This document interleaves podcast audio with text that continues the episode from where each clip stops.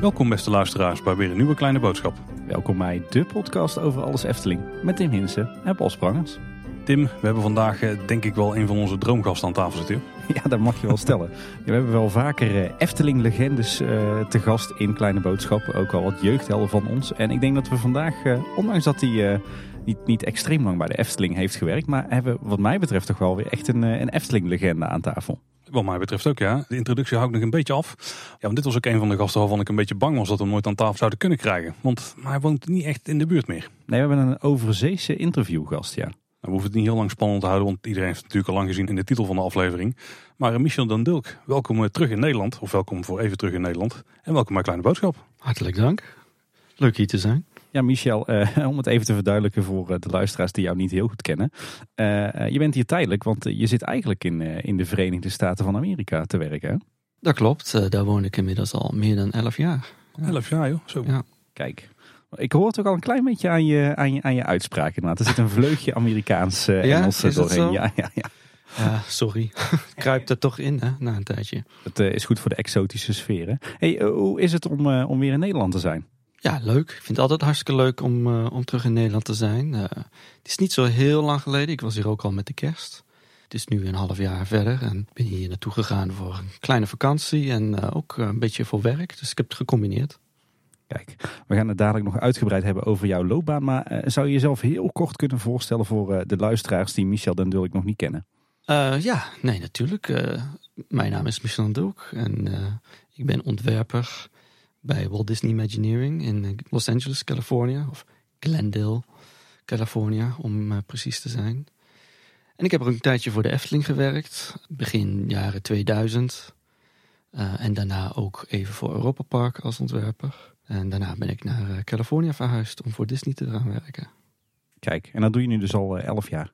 Ja, meer dan elf jaar. Ja. Dat is een mooie loopbaan. Maar je bent wel een vrij essentieel uh, ding vergeten misschien wel. Je was al heel vroeg Efteling-liefhebber. Want je bent ook nog directeur van de mini-Efteling geweest. ja, directeur van de mini-Efteling, ja.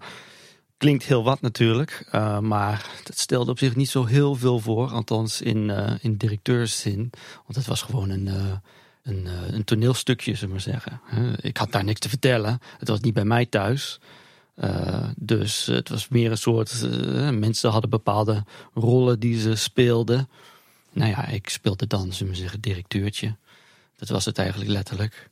Maar voor mij was de mini Efteling meer een, een, uh, een soort. Ja, bijna een soort openbaring in het begin. Dat er meer mensen waren die de Efteling heel erg leuk vonden. Want voordat ik mensen van de mini Efteling leerde kennen dacht ik eigenlijk dat ik ja, de enige was die de Efteling heel erg leuk vond. Ik vond als kind had ik het altijd, ik vond het altijd leuk om te tekenen. En ik vond het heel erg leuk om naar de Efteling te gaan. En dan ik iets ouder, zullen we zeggen, richting de 10, 12, 13. En toen, ja, toen tekende ik ook veel dingen van de Efteling na.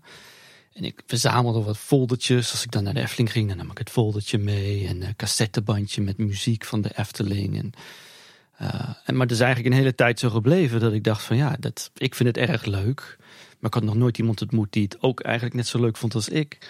En toen ik de mini-Efteling ontdekte, en dat kwam eigenlijk door mijn broer, die had een, een vriend en die kende dan weer iemand bij de mini-Efteling. Uh, dus toen ben ik daar een keer s'avonds naartoe gefietst. En uh, ik wist, ja, ik wist er helemaal niet van. Hoewel het eigenlijk heel dichtbij was waar ik ben opgegroeid, maar ik wist er helemaal niet van. Toen ben ik daar naartoe gefietst en heb ik ze ontmoet. Uh, en blijven hangen eigenlijk voor een hele tijd. En voor mij was, zullen we zeggen, ja, die, die, die, die vriendschappen die dan ontstonden met mensen die de Efteling ook leuk vonden. En dan de Efteling eens bezoeken. Dat had eigenlijk voor mij de, de meeste waarde daaraan. Ik heb eigenlijk nooit bij de mini Efteling dingen echt gebouwd. Of hè, sommige, soms denken mensen wel eens, oh, is al heel wat voor de mini Efteling hebben ontworpen of zo. Maar eigenlijk heb ik dat nooit zo gedaan. Ik heb deel dan wat ze noemden dan de rondleidingen. Hè. Misschien zijn mensen wel, luisteraars wel bekend met de mini Efteling en hoe dat het rijlen en zeilen in, uh, in Nieuwkuik. En dat deed ik dan wel eens. Maar echt bouwen of ontwerpen voor de miervulling heb ik nooit zo gedaan. Voor mij was het, was het meer het, het, uh, het, het, het, bespreken van dingen over de Efteling of parken überhaupt. En, uh, en het bezoeken van de Efteling, dat, uh, dat was voor mij eigenlijk het belangrijkste. Ja, het was, het was meer een, een soort van sociaal eh, gebeuren. Een beetje wat, Ja, wat, ja. wat, wat, wat- waar bij mij Wonderchat de eerste kennismaking was met andere Efteling-liefhebbers, was dat bij jou eh, de mini-Efteling. Ja, en dat wonderchat, dat kwam toen eigenlijk een beetje op. En ik heb daar zelf nooit zo eh, aan meegedaan. En sterker nog, toen was er nog zo'n soort, soort, ja, soort rivaliteit... eh, die nu misschien heel raar in de oren klinkt voor mensen die, die, die nu opgroeien met de Efteling... en waar ze blogs en hè, podcasts, dus jullie die hebben, en websites. En, maar toen was er nog zo'n idee, althans dat had ik toen... als je de Efteling niet bezoekt, dan kun je ook geen echte Efteling fan zijn. En, en veel mensen op Wonderchat, die schreven alleen maar op de computer, maar die gingen dan niet naar de Efteling. En nou ja, dat vond ik helemaal niks.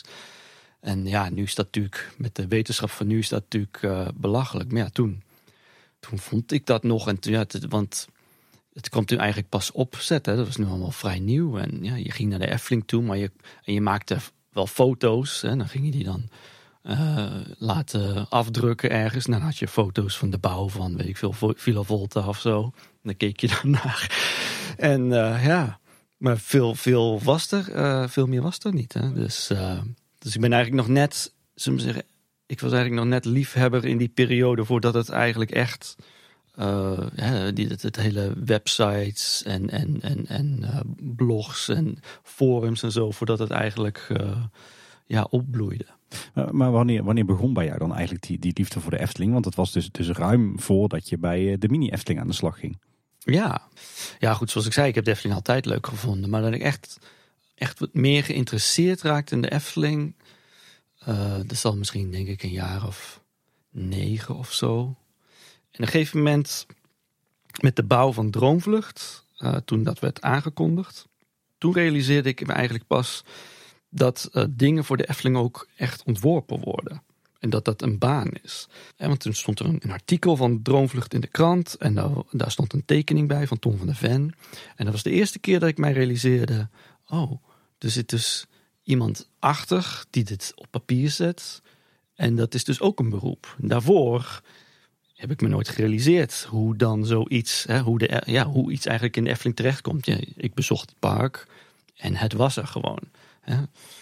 Uh, dus toen viel bij mij eigenlijk het, het, kwartje voor de eerste keer. En vanaf dat moment heb ik ook uh, voor mezelf bepaald: ja, dit is wat ik uh, later ook wil doen. Ja, soms heb ik kinderen. Ik wil brandweerman worden, of ik wil piloot worden, of dokter. En nou ja, ik vond tekenen altijd heel erg leuk. Maar toen ik dat artikel van Droomvlucht in de krant zag, toen wist ik ineens van: en nu weet ik wat ik later wil worden. Ik wil later, ja, toen nog, zullen we zeggen ontwerper worden of tekenen voor de Efteling. Dat is wat ik wil worden. Ja. En dat ben je toen eigenlijk ook die rest van die tijd gaan doen. Dat, dat, dat tekenen en, en ontwerpen uh, in eerste instantie als hobby en later als je werk. Ja, nou ja vanaf dat moment is eigenlijk mijn, uh, zijn, waren mijn pijlen, zullen we zeggen, maar op één ding gericht. En toen werd het voor mezelf, in ieder geval voor wat ik wilde, werd het makkelijk. Ja. Als het, als het aangaat van ja, wat zou je nou willen, waar wil je nou naartoe werken? Dat, uh, voor mezelf had ik dat al uitgedacht. Alleen moest ik het toen nog wel even dan uh, bewerkstelligen. Ja. Maar, maar, moet ik me dan voorstellen dat uh, de kleine Michel overdag naar de Efteling ging en dan s'avonds uh, op de slaapkamer achter een bureautje met een potloodje zat, zat te tekenen? Ja, nou ja, soms wel, ja. Maar ja, dat, nagelang ik ouder werd, waren de dingen die ik uh, ging tekenen, die, die werden meer gerelateerd aan het, uh, ja, aan zeggen, de, de, de attractieparkindustrie. Voordat ik mij realiseerde dat attracties ontworpen worden, toen tekende ik vooral ja, sprookjeslandschappen of uh, dorpjes. Ik was altijd erg geïnteresseerd in, in architectuur ook. Ik ben nooit iemand geweest die veel dan poppetjes of karakters tekende. Ik tekende altijd landschappen, uh, heuvels met dorpjes erin en weggetjes die naar de dorpjes leiden en riviertjes en, en, dat soort zaken. Dat vond ik altijd erg interessant. En ja, de Efteling inspireerde daar ook wel in. Maar naarmate ik ouder werd, uh, begon ik veel meer gericht tekeningen te maken en dan fantaserend van ja, dit zou een attractie kunnen zijn. En daarvoor had ik dat nooit, dan was het gewoon een mooi sprookjesdorpje. Maar later werd het dus van ja, dit zou een mooie voorkant kunnen zijn voor een, nou ja, vul het maar in, spookhuis of voor een achtbaan. En dan ging ik dat soort dingen voor mezelf tekenen. Het echte armchair imagineren. Ja, ja, ja, zeker. Wat was hetgene wat jou uh, erg aansprak in de Efteling? Want misschien is het omdat je hier uit de buurt komt, maar er zijn natuurlijk meerdere uh, themaparken, nou oké, attractieparken in Nederland. Maar de Efteling, die had dan toch wel, uh, dat was dan toch wel hetgene waar het echt om draaide voor jou. Ja, zeker. Ik denk dat het uiteindelijk een combinatie van factoren is geweest. Zoals ik al zei, ik was altijd zelf wel erg um, geïnteresseerd in architectuur ook. Um, hoewel ik dat echt toen ik heel als klein kind nooit zo echt kon benoemen. Uh, alleen ik weet dat ik als klein kind bijvoorbeeld op vakanties met mijn ouders in het buitenland. Ik heb een oudere broer en die vond het altijd heel erg saai om ergens een binnenstad in te gaan. En dan weer de volgende kerk in om te kijken hoe die er van binnen uitziet. En mijn broer vond dat helemaal niks. Maar ik vond het altijd fantastisch. Ik vond het altijd prachtig om uh, ja, een derde kerk, hup, nog een keer erin. Uh, ik vond dat helemaal geweldig. En en ook eh, in de auto kijkend naar het landschap dat voorbij kwam. Dat vond ik altijd heerlijk om naar te kijken. En, en in de Efteling herkende ik dat eigenlijk ook. En, maar daar zat dan nog, zullen we zeggen, het, het, uh, het fantasie-element ook nog bij. Want fantasy-achtige dingen, hè, als, als ik wel eens een film zag of zo, tekenfilms of gewone films, hè, alles wat dan een beetje met. Uh, fantasieachtige zaken als kastelen en draken en dat soort dingen te maken had. Nou, dat vond ik ook allemaal erg mooi. Dus bij de Efteling kwam dat een beetje bij elkaar en dan kon je er ook nog eens doorheen lopen. Dus uh, nou ja, dat trok me erg aan. Uh, ik vond ook ja, muziek. ik hield altijd wel een beetje van klassieke, later dan filmmuziek was ik erg geïnteresseerd in. Nou, bij de Efteling, wat, wat daar dan gespeeld werd. Dat vond ik dan ook mooi en inspirerend. Dus het was, zullen we zeggen, een, een, een hele collectie aan dingen. Waarvan ik dacht van ja, dit, hier voel ik me thuis. Hè. Dit, is, dit is een hele mooie wereld waar je een hele dag kunt vertoeven. Ik, ik proef bij jou ook dat je een groot liefhebber was en, en bent van het werk van Tom van der Ven. En zeker ook Anton Pieck. Als je het hebt over die, die sprookjeslandschappen en die, uh, die stadjes. Zeker, ja. Ja, nou, Anton Pieck is natuurlijk uh, bekend van al zijn illustraties van uh, plaatsen in Nederland. Hè, straatjes, niet alleen Nederland. Maar, maar als je, het werk van Anton Pieck wordt gedomineerd door architectuur.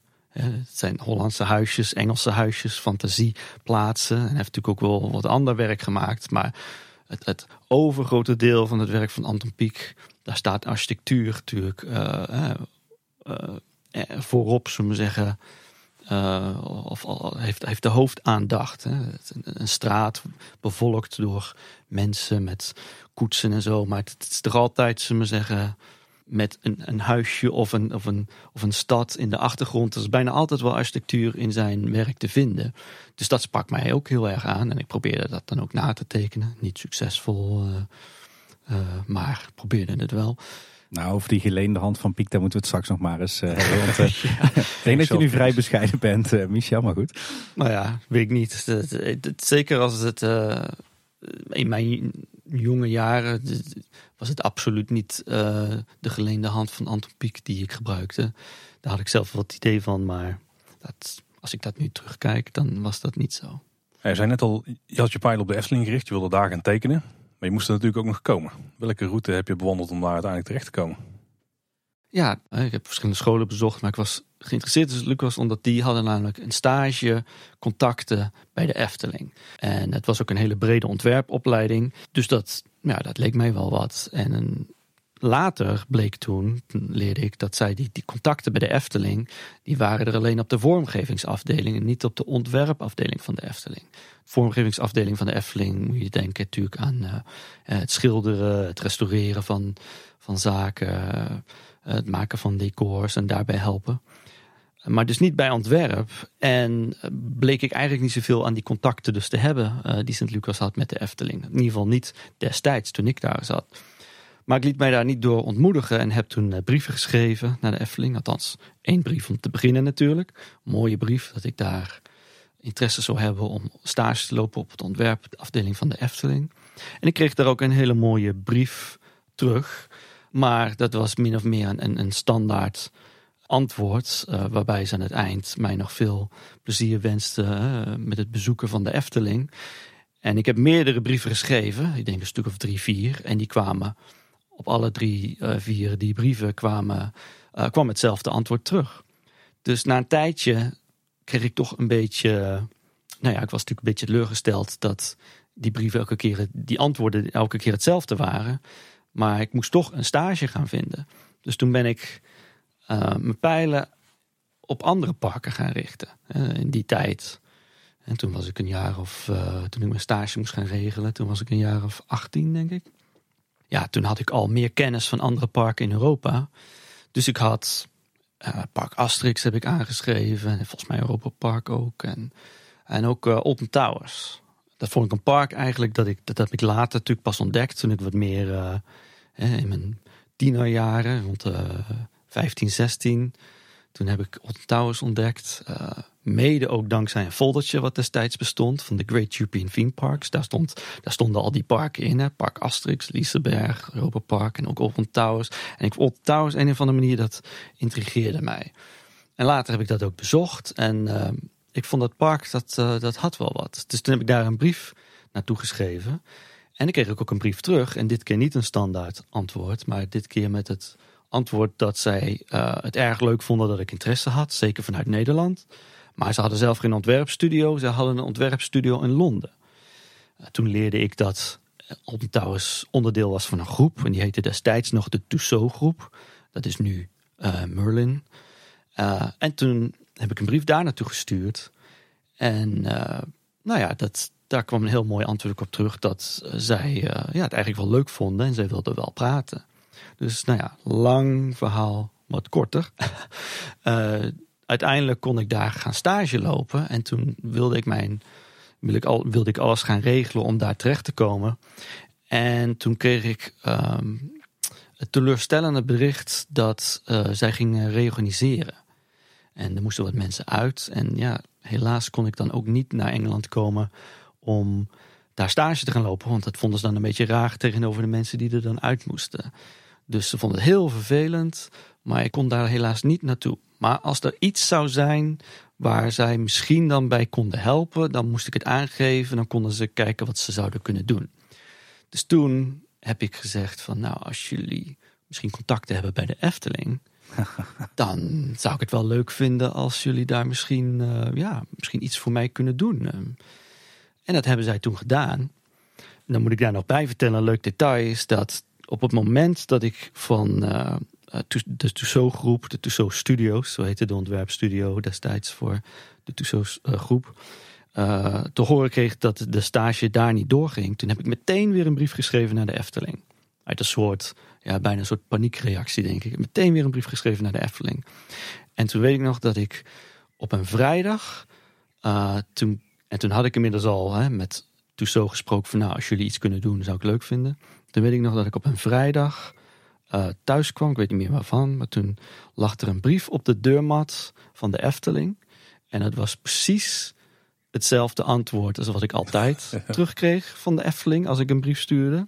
Veel plezier in ons park. Maar ook een telefoontje diezelfde dag van, uh, of ik weet niet of het een brief was of een telefoontje, maar ik kreeg ook antwoord van de Efteling, van de ontwerpafdeling, dat ze mij graag wilden uitnodigen voor een gesprek, uh, voor een stage. En dat was op dezelfde, dezelfde dag, ja. Je wordt lekker langs elkaar heen gecommuniceerd in Kaatsheuvel, hè? Ja, nou ja, goed. Later, uh, toen leerde ik dat, uh, dat die brieven die ik heb gestuurd naar uh, de ontwerpafdeling, die kwamen daar nooit aan. Die werden, zullen we zeggen, al systematisch, we zeggen, eruit geselecteerd. En die zijn nooit, die zijn nooit op de afdeling ontwerp en ontwikkeling aangekomen destijds. Dus, dus toen ik dat zei tegen mensen op de ontwerpafdeling, ja, ik heb heel veel brieven geschreven. Die wisten daar niks van. Dus dus ja, het moest een beetje via een, een, een omweg. Maar uiteindelijk is het dan toch gelukt. En toen kon ik uh, in de zomer van 2000 uh, eh, terecht als stagiair bij de Efteling. Heb je achteraf gezien eigenlijk, uh, met, met, met dit in het achterhoofd, geen spijt dat je niet bijvoorbeeld architectuur bent gaan, gaan studeren of, of, of de kunstacademie bent gaan doen, wetende van jouw interesse in architectuur? Nee, al was het maar omdat ik heel slecht in wiskunde ben. Uh, dus uh, nee. En ik heb daar natuurlijk ook wel eens over na zitten denken van ja, architectuur had je dan wat aan gehad. Nou ja, ik had er zeker wat aan gehad. Maar getallen, zullen we zeggen, in die zin, is, dat is niet dat matcht niet zo goed met mij.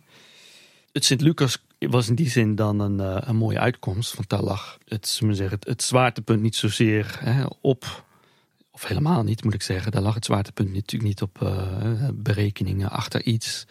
Maar het had wel een element waar uh, ruimtelijk ontwerp, ruimtelijk vormgeven, onderdeel was van het totaalpakket. En dat miste ik weer bijvoorbeeld hè, bij een uh, kunstacademie. Dat stond te ver af van wat ik eigenlijk dan wilde, hè, waar, uh, later wilde worden. of, of bijvoorbeeld een grafische opleiding, wat dan echt weer het platte vlak is. Dus Sint Lucas bood eigenlijk een beetje van alles wat. Dat was grafisch en dat was, die hadden illustreren, maar die hadden ook, zeggen, ruimtelijk ontwerp. Dus ik dacht van, nou ja, goed, dat zijn allemaal dingen. Daar heb ik dan wat aan als ik dan uiteindelijk terecht zou komen bij zo'n Efteling. Omdat daar moet het uiteindelijk ook vanuit het platte vlak uh, natuurlijk gerealiseerd worden in iets wat uh, dimensies heeft. Ja, en uiteindelijk had je toch maar mooi voor elkaar gebokst om toch alsnog een uh, stage voor elkaar te krijgen bij ja, de ontwerpafdeling. Ja. Gelukkig wel. Hey, in 2000 ben je dus begonnen bij de Efteling. In eerste instantie als, als stagiair. Hoe, hoe verliep dat? Dus eigenlijk, als ik daar nu op terugdenk, kun je dat in tweeën delen. De eerste helft en de tweede helft. En de eerste helft verliep niet helemaal vlekkeloos. Dat kwam eigenlijk omdat ik een beetje verrast werd door een, een ontwikkeling die op, dit, die op dat moment gaande was bij de Efteling. En dat was Pandadroom. Uh, en natuurlijk kende ik de Efteling als liefhebber vanaf, vanaf buiten. En ik kende bepaalde mensen van de Efteling. Natuurlijk van uh, nou ja, dingen als, als de documentaire over Droomvlucht en krantenartikelen. Dus ik kende uiteraard Don van der Ven als hoofdontwerper. En ik kende ook Henny Knoet als ontwerper. En ik wist ook van Robert Jaap af, Robert Jaap Jansen en, uh, en Alex Lemmens. En natuurlijk uh, directeuren die, des, destijds waren. Maar toen ik bij Efteling kwam als stagiaire, toen was er inmiddels een, een nieuw project uh, in ontwikkeling. En dat was Pandadroom. Dat heette toen nog niet zo. Daar waren ze toen al wel mee begonnen. En er was ook een, een nieuwe ontwerper waar ik geen weet van had. En zij was verantwoordelijk voor dat project als ontwerper. En de Efteling had het idee om mij daaraan te koppelen, uh, zodat ik kon meehelpen met de ontwikkeling van die attractie.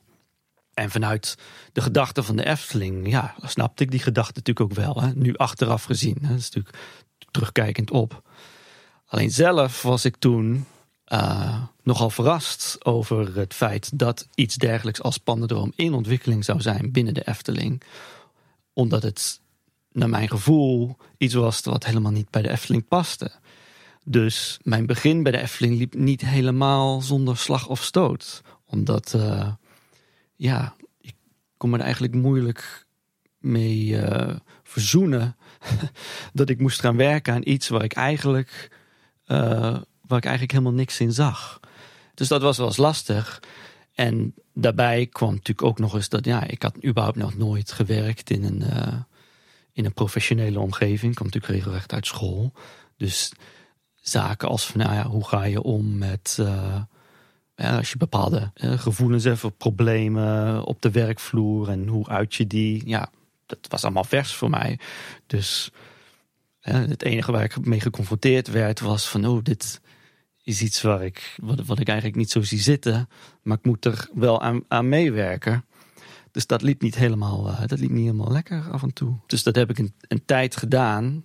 Zullen zeggen, bijna, hè, bijna een half jaar. Dus laten we zeggen, nou ja goed, als je een, een stage half jaar, zullen we zeggen. Dus laat het, het een, een maand of drie of zo geweest zijn. Tweeënhalf, drie maand. En in die zin was dat er zaten leuke momenten in, omdat ik, ik, ja, ik ging, mocht natuurlijk wel naar de Efteling toe en achter de schermen. En ik leerde daar natuurlijk ook mensen kennen.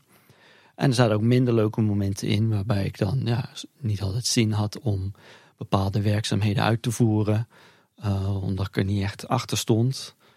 Maar ja, ja ik kom net kijken, dus, dus het was niet altijd, uh, niet altijd even makkelijk. Uh, maar uiteindelijk ben ik daar door Ton van Ven, uh, zeggen, uit die situatie gehaald. Uh, maar dat heeft wel even geduurd, want ik had niet meteen contact met Tom van de Ven. Tom van de Ven, die zag ik natuurlijk wel eens lopen op de afdeling. En dan uh, was het natuurlijk vanaf een afstandje kijken van oeh, daar loopt hij weer. de, de Tom van de Ven. De Tom van de Ven, ja. En ja, dat was toch vond ik toch spannend. Hè, zal ik eerlijk toegeven. Ik vond het toch spannend om hem dan in levende lijven daar te zien lopen. En de ontwerpafdeling in die tijd, dus dat ook in een, een langgerekt uh, gebouw. Het waren eigenlijk ja, tijdelijk uh, containers waren dat aan elkaar geschakeld. Maar het was langgerekt en dat had een hele lange gang in het midden. En aan het eind van die hele lange gang, aan de linkerkant, daar zat de kamer van Tom van de Ven. Nou ja, ik had daar niks te zoeken, dus ik liep natuurlijk niet zo vaak. Ik liep niet meteen helemaal naar het eind van de gang om daar even bij Tom van de Ven te kijken. En Tom was zelf ook niet de meest toegankelijke persoon, dus dus het duurde even voordat ik überhaupt contact had met uh, Tom van de Ven. mijn contact met Tom van de Ven is eigenlijk gegroeid omdat Ton die uh, ging was een, bakje koffie drinken smiddags bij, bij degene die destijds verantwoordelijk was voor landschapsarchitectuur. Ehm, die heette Chris van Grinsven. En, en Chris en ik, die hadden wel contact. Want Chris die, die werkte dan aan de buitenruimte voor Pandadroom. En daar, deed ik ook wel dingetjes voor als stagiaire. Dus eh, ja, ik had wel contact met Chris. En zodoende uh, zag ik dat uh, Ton dan bij Chris in de, wel eens op zoek ging voor de koffie. En er was een dag dat ik daar ook op de koffie zat met Chris. En toen kwam Ton binnen. En toen wilde ik eigenlijk opstaan en weglopen. En toen zei uh, Chris Verginswe van... Nee, nee, blijf toch gewoon zitten. Hè? Dan, uh, drinken we gewoon met z'n drieën koffie. En toen is eigenlijk het contact met Tom van der Ven uh, begonnen. Omdat ik toen vanaf dat moment eigenlijk bij die gesprekken... Die, die middagkoffietjes was ik er ook bij. En toen langzaam opende dat ze me zeggen een beetje... Hè, Tom van der Ven... Ja, daar daar durfde ik dan wat mee, meer aan te vragen. En hij, hij reageerde dan ook op de vragen. Dat was ook wel fijn natuurlijk. uh, dus toen is het eigenlijk begonnen. En toen, toen duurde het eigenlijk niet zo heel lang voordat er, uh, voordat er een, een, een klik was. Dat we allebei, denk ik, merkten van, nou ja, dat, dat ligt, we liggen elkaar wel een beetje. Dus toen kon ik ook bij Tom de Ven op de kamer komen. Nou, dat was natuurlijk een een moment, dat zal ik nooit vergeten. De eerste keer bij Tom van de Ven op de kamer. Ik weet niet meer wat hij toen gezegd heeft. Want ik was alleen maar, zullen we zeggen, enorm afgeleid naar de, de honderden tekeningen die, die aan de muur geprikt waren. Dus nou ja, goed, dat, contact, dat, dat liep beter en beter. En, en toen leerde Ton natuurlijk ook dat ik wat moeite had met het, uh, ja, het mij bewegen rondom hè, dat projectteam. Uh, rond Pandadroom. En die heeft toen besloten om mij daar op een gegeven moment af te halen. En dan, uh, zullen we zeggen, een, een soort fantasieopdracht te geven. Uh, maar zodat ik niet meer mij onprettig voelde bij die stageopdracht, het, het werken aan, aan die attractie. Zijn er nog wel elementen van Pandadroom die we kunnen herkennen als Michel-elementen? Nou ja, goed, ik heb, daar, ik heb daar wel wat dingetjes voor verricht. Maar het is allemaal maar minimaal geweest hoor. Natuurlijk ik lees wel eens uh, het, het olifantentempeltje. Nou ja, goed, dat was, dan, dat was dan een dingetje. Maar het was allemaal heel erg minimaal. En ik heb er wel her en der ontwerpwerkzaamheden voor verricht voor Pandadroom. Maar het meeste was, zullen we zeggen, conceptueel. Dus, dus lang niet alles heeft dan ook uiteindelijk het, daglicht gezien. en, en daarna, na mijn, zullen we zeggen, vertrek van, bij Pandadroom. Toen zijn daar andere mensen ook aan gaan werken. En die hebben eigenlijk het merendeel van de attractie natuurlijk ontworpen. Maar eh, toch wordt er nog steeds wel eens gezegd... het olifantentempeltje was het meest Eftelingse element aan heel die attractie. Daar hebben ze wel gelijk in, ja. ja. Uh, ja, och. Het, uh, als, mensen, ja, als mensen dat zeggen, dan zou dat zo kunnen zijn. Dat, uh, weet niet. Ja, zo, zo Eftelings vind ik het ook weer niet. ja, het is het is wat het is. ja, het, is het meest Efteling. Ja, precies. Hey, je had het over een fantasieopdracht die je van Ton kreeg. Uh, weet je nog wat dat voor opdracht was? Ja, dat weet ik nog. Uh, dat was een, uh, een zeggen, het herontwikkelen van een idee wat Tom van der Ven ooit zelf eens had. maar dat bleek niet helemaal haalbaar te zijn. En vroeg hij of ik daar misschien ook ideeën bij had. En dat heb ik toen gedaan. Dat heb ik toen ook voor de directie aan het eind van de stage gepresenteerd. Ja, dat was eigenlijk hartstikke leuk. Ja. ja. Dan zijn we natuurlijk wel heel benieuwd. Wat dat dan is. ja. ja. Nou ja, de Tom van de Ven had ooit eens een idee. En dat noemde hij de Toorn der Goden. Oh En ja. dat was een hele hoge eh, toren in een gebouw. Daar was dan ook nog een transportsysteem zat daarbij van Intermin. En dat was een, een, ja, een hele spectaculaire attractie, heel groot. Maar ja, bleek dus niet haalbaar te zijn voor de Efteling. Of men had dat besloten dat het niet haalbaar zou zijn. En dat lag dus al een tijd eh, ja, in de kast, zullen we zeggen. Maar blijkbaar is dat toch altijd bij Ton nog een beetje in zijn hoofd hè, blijven spelen. Dus toen heeft hij gevraagd van, nou ja, toen heeft hij die tekeningen laten zien. Ik was natuurlijk helemaal, ja, onder de indruk van, eh, van die ideeën. Eh, en misschien nog wel meer onder de indruk dat hij graag dan van mij wilde zien eh, wat ik dan zou kunnen bedenken als het niet zo'n hele grote, hoge attractie eh, zou zijn, die hij dan op papier had gezet. Dus daar ben ik toen mee aan de slag gegaan. Ook met Lex, met Alex Lemmens. En toen hadden we een transportsysteem uitgekozen, wat destijds nog te zien was bij het Openluchtmuseum. Ehm Holland Rama, daar zijn we toen ook nog wezen kijken. Daar was het transportsysteem op gebaseerd. En daar had ik dan eh, ja, een soort storyline bij bedacht. En, en scènes. Daar had ik wat schetsen bij gemaakt. En, en eh, ja, dat heb ik toen gepresenteerd. En dat was, ja, dat was het einde van de stage. Ja, Lex heeft het er ook over gehad in, eh, in het tweede interview wat met hem hadden. Dus de, de puzzel die... De puzzelstukjes vallen op zijn plek. Ja. Inderdaad. Hey, eh, Michel, hoe was het eigenlijk om, om eh, juist als Efteling-liefhebber bij de Efteling te werken als, eh, als ontwerper? Was, was dat een voorrecht of was het, was het ergens ook een handicap misschien? Nou ja, ik zag het zelf natuurlijk wel als een voorrecht, omdat ik natuurlijk altijd eh, erg geïnteresseerd was in de Efteling. Dus om daar dan te werken, en dat dat dan gelukt was, ja, dat vond ik wel eh, zelf, eh, beleefde ik dat wel als een voorrecht. Ik was mij er wel van bewust dat, eh, zeker in die tijd, en, en er is sindsdien natuurlijk wel heel wat veranderd bij de Efteling. Hè, en, maar in die tijd, ja, er werd toch wel op neergekeken. Hè. Als, je, de Efteling te leuk vond, dat was ook weer niet goed. Dus mensen op de ontwerpafdeling wisten natuurlijk wel, we zeggen, een beetje mijn historie. Hè, waar ik, hè, dat ik de Efteling natuurlijk altijd wel erg leuk vond. Maar het is niet zo dat ik daar dan ook eh, elke week of elke dag mee te koop stond van, eh, oh ja, eh, de Efteling zo geweldig. En eh, ik heb dat altijd leuk gevonden als kind al. Keek wel een beetje van wie heb ik tegenover me en hoe open ben je daarover of niet. Daar hield je wel een beetje rekening mee. Ja. Heb ik dat fout gedaan al die tijd op kantoor? Hoe was de sfeer eigenlijk op de ontwerpafdeling op dat moment? In die jaren, ik, ik heb er natuurlijk niet zo lang gezeten. Ik heb er gezeten vanaf eh, ergens eh, half 2000 tot en met eh, 2005. En als ik dat nu zou moeten typeren, dan zou ik zeggen wisselvallig. Over het algemeen waren het hele leuke tijden. Ik, ik heb ook over het algemeen hele leuke herinneringen aan de Efteling. Maar de sfeer toen op de ontwerpafdeling, eh, zoals ik al zei, was wel wisselvallig af en toe. Er waren wel eens eh, momenten waarbij het clashte tussen mensen, eh, bepaalde spanningen die je dan toch merkte. Sommige al heel lang lopend hè, en, en andere eh, ja, nieuw, recent. Ja, en, en dat, dat was gewoon zoals het was. Zonder wrijving geen glans, zeggen ze dan wel eens. Je zei net, je liep niet echt te koop met het feit dat je de Efteling heel leuk vond. Eh, wist Tom daar bijvoorbeeld wel van? Of was er iets wat je dan voor hem bijvoorbeeld ook een beetje weghield? Nee, Ton wist dat wel. Ja, Ton wist dat wel. Kijk, Ton wist dat ik de Efteling leuk vond en parken leuk vond. Hij wist dat ik ook naar vers- verschillende parken in, in Europa toen al had bezocht als, als, als later tiener.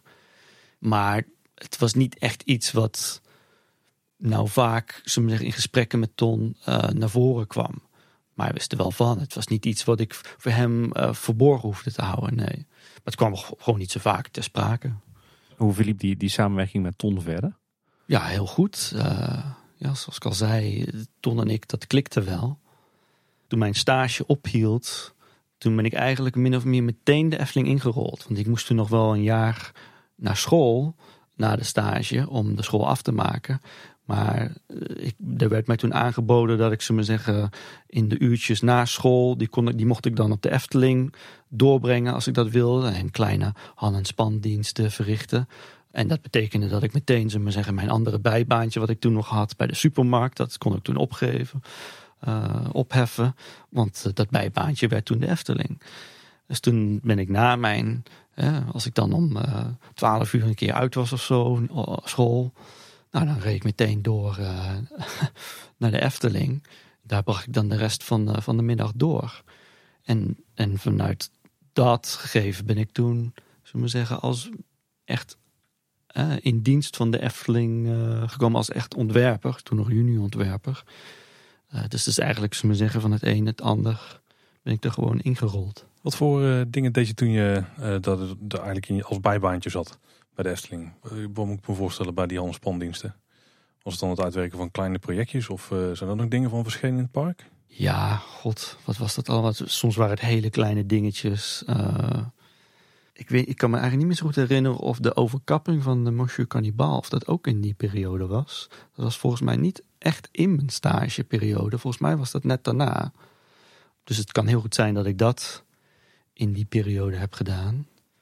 Ik heb geloof ik eens aan een horecapuntje ook gewerkt. Dat is alweer afgebroken. Dat stond naast de, uh, wat toen heette het Veranda restaurant nou ja, dingetjes, sommige dingetjes die ook gewoon niet door zijn gegaan. Hè.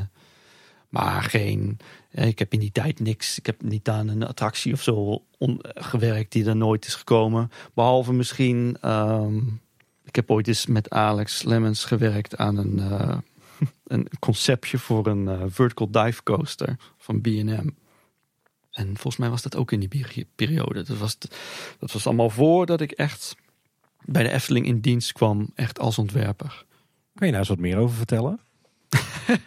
kan ik daar eens wat meer over vertellen? Ja, och, zoveel valt er eigenlijk ook weer niet over te vertellen. Want uh, ik kan me eigenlijk niet meer zo heel goed herinneren waarom dat nou, waarom ik daar nou eigenlijk aan werkte. Ik, het was natuurlijk met, met, uh, met Lex, maar ik kan me niet meer zo goed herinneren waarom, hè, wat de vraag was of, of wat ze me de oorsprong van dat idee was. In de zin van, oh, nu gaan we hier aan werken. voor mijn gevoel gebeurde het een beetje organisch. Uh, maar het had wel te maken met, uh, zullen we zeggen, het. het, het uh, er leefde toen al wat gedachten over wat het uitrijk zou kunnen of moeten zijn. En in die gedachte was Lex dan ook bezig met, had dan ook ideeën. En wij praten, wij praten ook wel eens over wat zou kunnen. En zodoende is dat een beetje organisch begonnen, naar mijn idee. En toen heb ik daar wat tekeningen voor gemaakt en ideeën besproken met, uh, met Lex. En toen heb ik daar wat schetsen voor gemaakt. Uh, maar daar is het toen ook bij gebleven. Dat is nooit echt officieel in een directie, uh, aan een directie voorgesteld. Of, een, of echt een project geworden waarbij, zullen we zeggen, meerdere mensen betrokken werden. En dat er, weet ik veel, dat er nog uh, projectnummers of zo voor de, voor de boekhouding en zo bij betrokken waren. De, zo was het allemaal niet. Het was, ze zeggen, Lex en ik. En wij waren daar een beetje, ja, bijna aan het scharrelen. Van nou, dit zou toch leuk kunnen zijn. En ik weet niet eens of, of ze die, uh, die tekening überhaupt gearchiveerd hebben of zo. Um, ze zweven in ieder geval wel rond op het, op het web.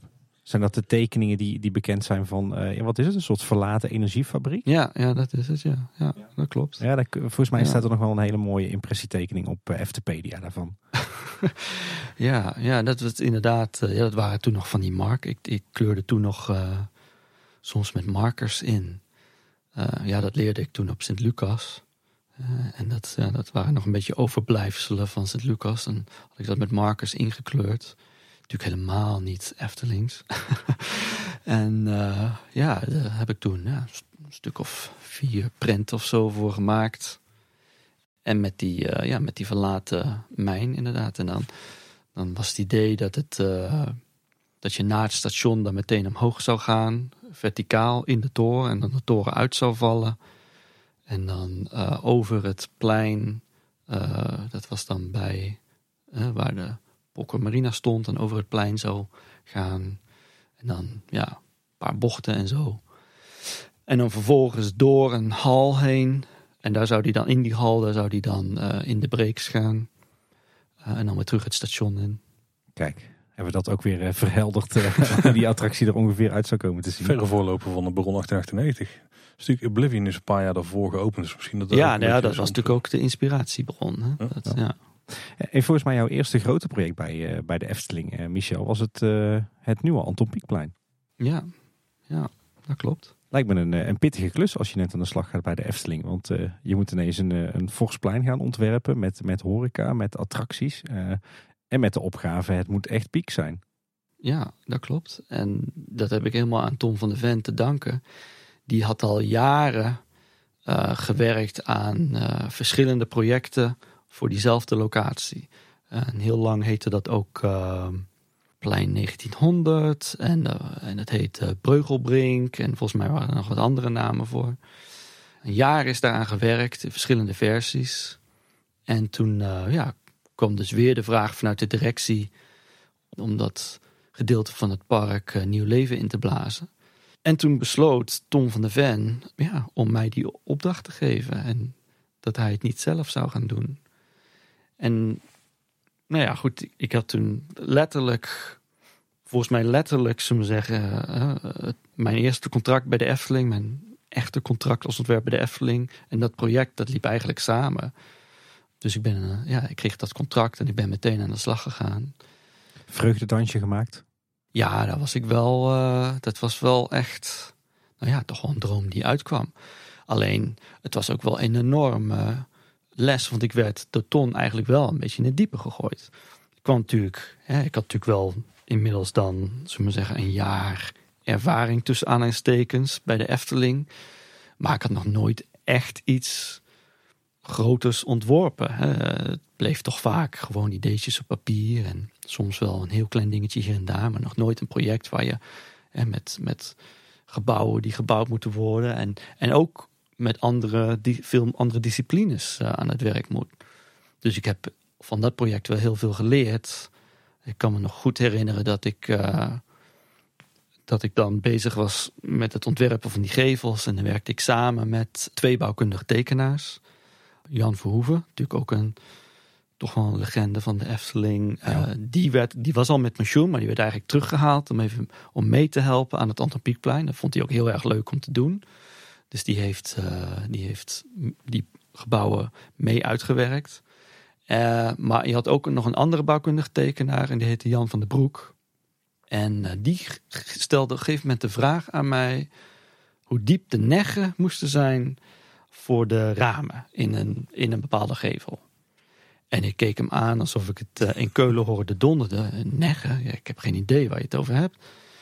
En dat bleek dus een, en ik weet niet of dit een Brabantse eh, term is of een Nederlandse nee, nee, nee, term. Het, het is een hele gebruikelijke term in de bouw inderdaad. ja, maar dat is dus, zullen we zeggen, de, de diepte, hoe diep het raam de gevel, hè, in de gevel zit. Dus je hebt de, de, de voorkant van de muur en dan zit het raam iets teruggezet. En, en wat is die afstand? Nou, daar had ik nog nooit over nagedacht. In mijn hele, zullen we zeggen, jonge leven, dat ik gebouwtjes heb getekend. Ja, hoe, hoe diep zit een raam en gevel in? Ja, ja, ja. Nooit over nagedacht. Ik tekende gewoon een raam in, eh, in de gevel. Nou ja, dat, dat zal ik nooit vergeten. Het dacht, toen ging ineens dat, dat, dat lichtje weer branden van ja, ja, dat zijn allemaal dingen. hè, Daar, daar wilden ze dan graag als ontwerper je, je mening over. En daar had ik nooit over nagedacht. Dus, en ik had dat ook nooit geleerd. Ja, dat leerde je op Sint-Lucas niet, hoe diep de ramen in een gevel eh, zaten. Dus, eh, dus nou, zo waren er een, veelvoud aan, aan aspecten die, die, bij dat, die aan dat project zaten die ik allemaal voor de eerste keer eh, meemaakte. Maar wat ik ook, waar ik ook aan leerde.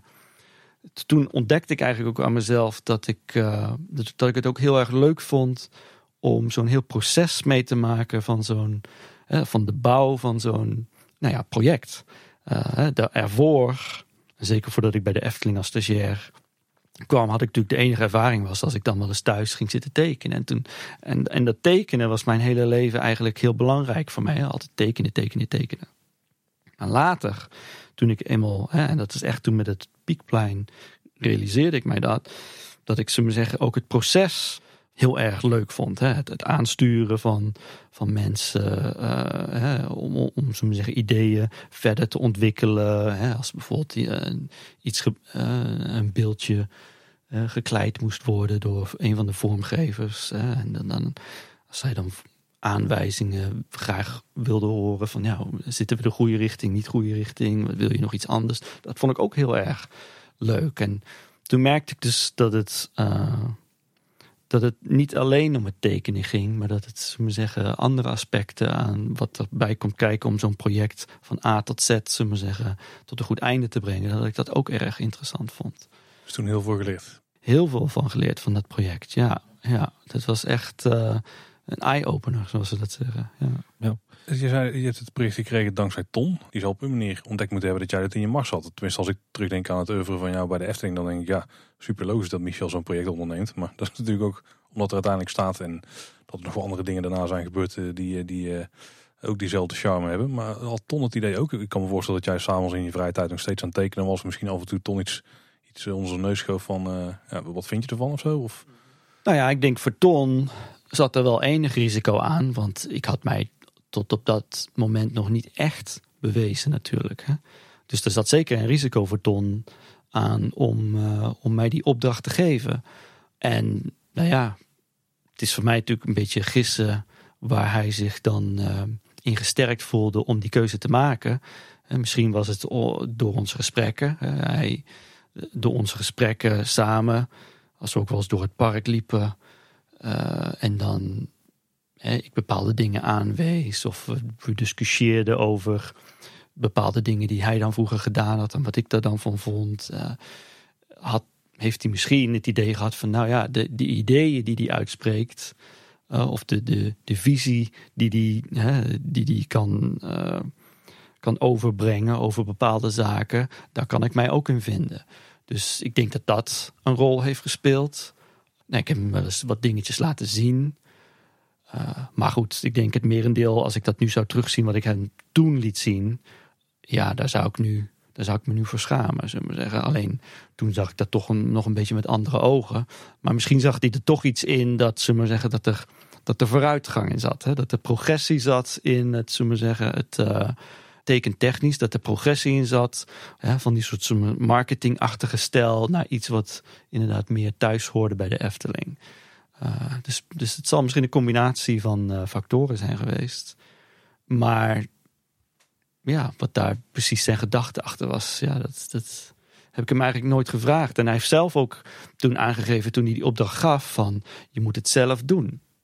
Hij zegt van ik wil best wel eens uh, je van advies bedienen, maar het is, nou, het is nu jouw project. Dus, is, dus je moet het maar. Ja? Je moet het maar gaan doen. En dat, zo is het eigenlijk ook gelopen. Het is helemaal niet zo dat Ton, zullen we zeggen, over mijn schouders heen heeft gekeken en, en, uh, en alles drie keer heeft gecheckt. Uh, hij was daar heel erg terughoudend in.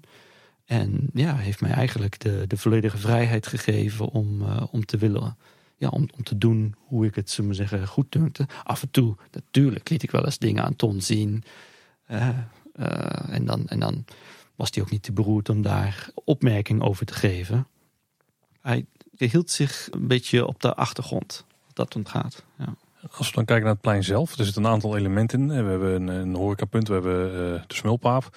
Er zit daarnaast ook uh, natuurlijk uh, in de suikerbuik. daar kun je ijsjes kopen en wafels en zo. En we hebben nog een, een overdekte zitgelegenheid. Waren er nou allemaal onderdelen van de briefing? buiten alle dat het daar natuurlijk ook nog noodmolens moesten komen. Waren dat op bepaalde onderdelen van de briefing of had je daar zelf ook nog wat vrijheid in? Nee, dat waren onderdelen, zullen zeggen, de, de, de, hoofdaspecten van het project. Dat waren onderdelen die, zullen zeggen, vanuit een wens, vanuit de organisatie uh, kwamen. Dus de, de, er was vroeger een andere smulpaap. Die stond eigenlijk midden op het huidige plein. Die, die verdeelde eigenlijk het, het, uh, het, wat nu het huidige Antropiekplein is, in tweeën.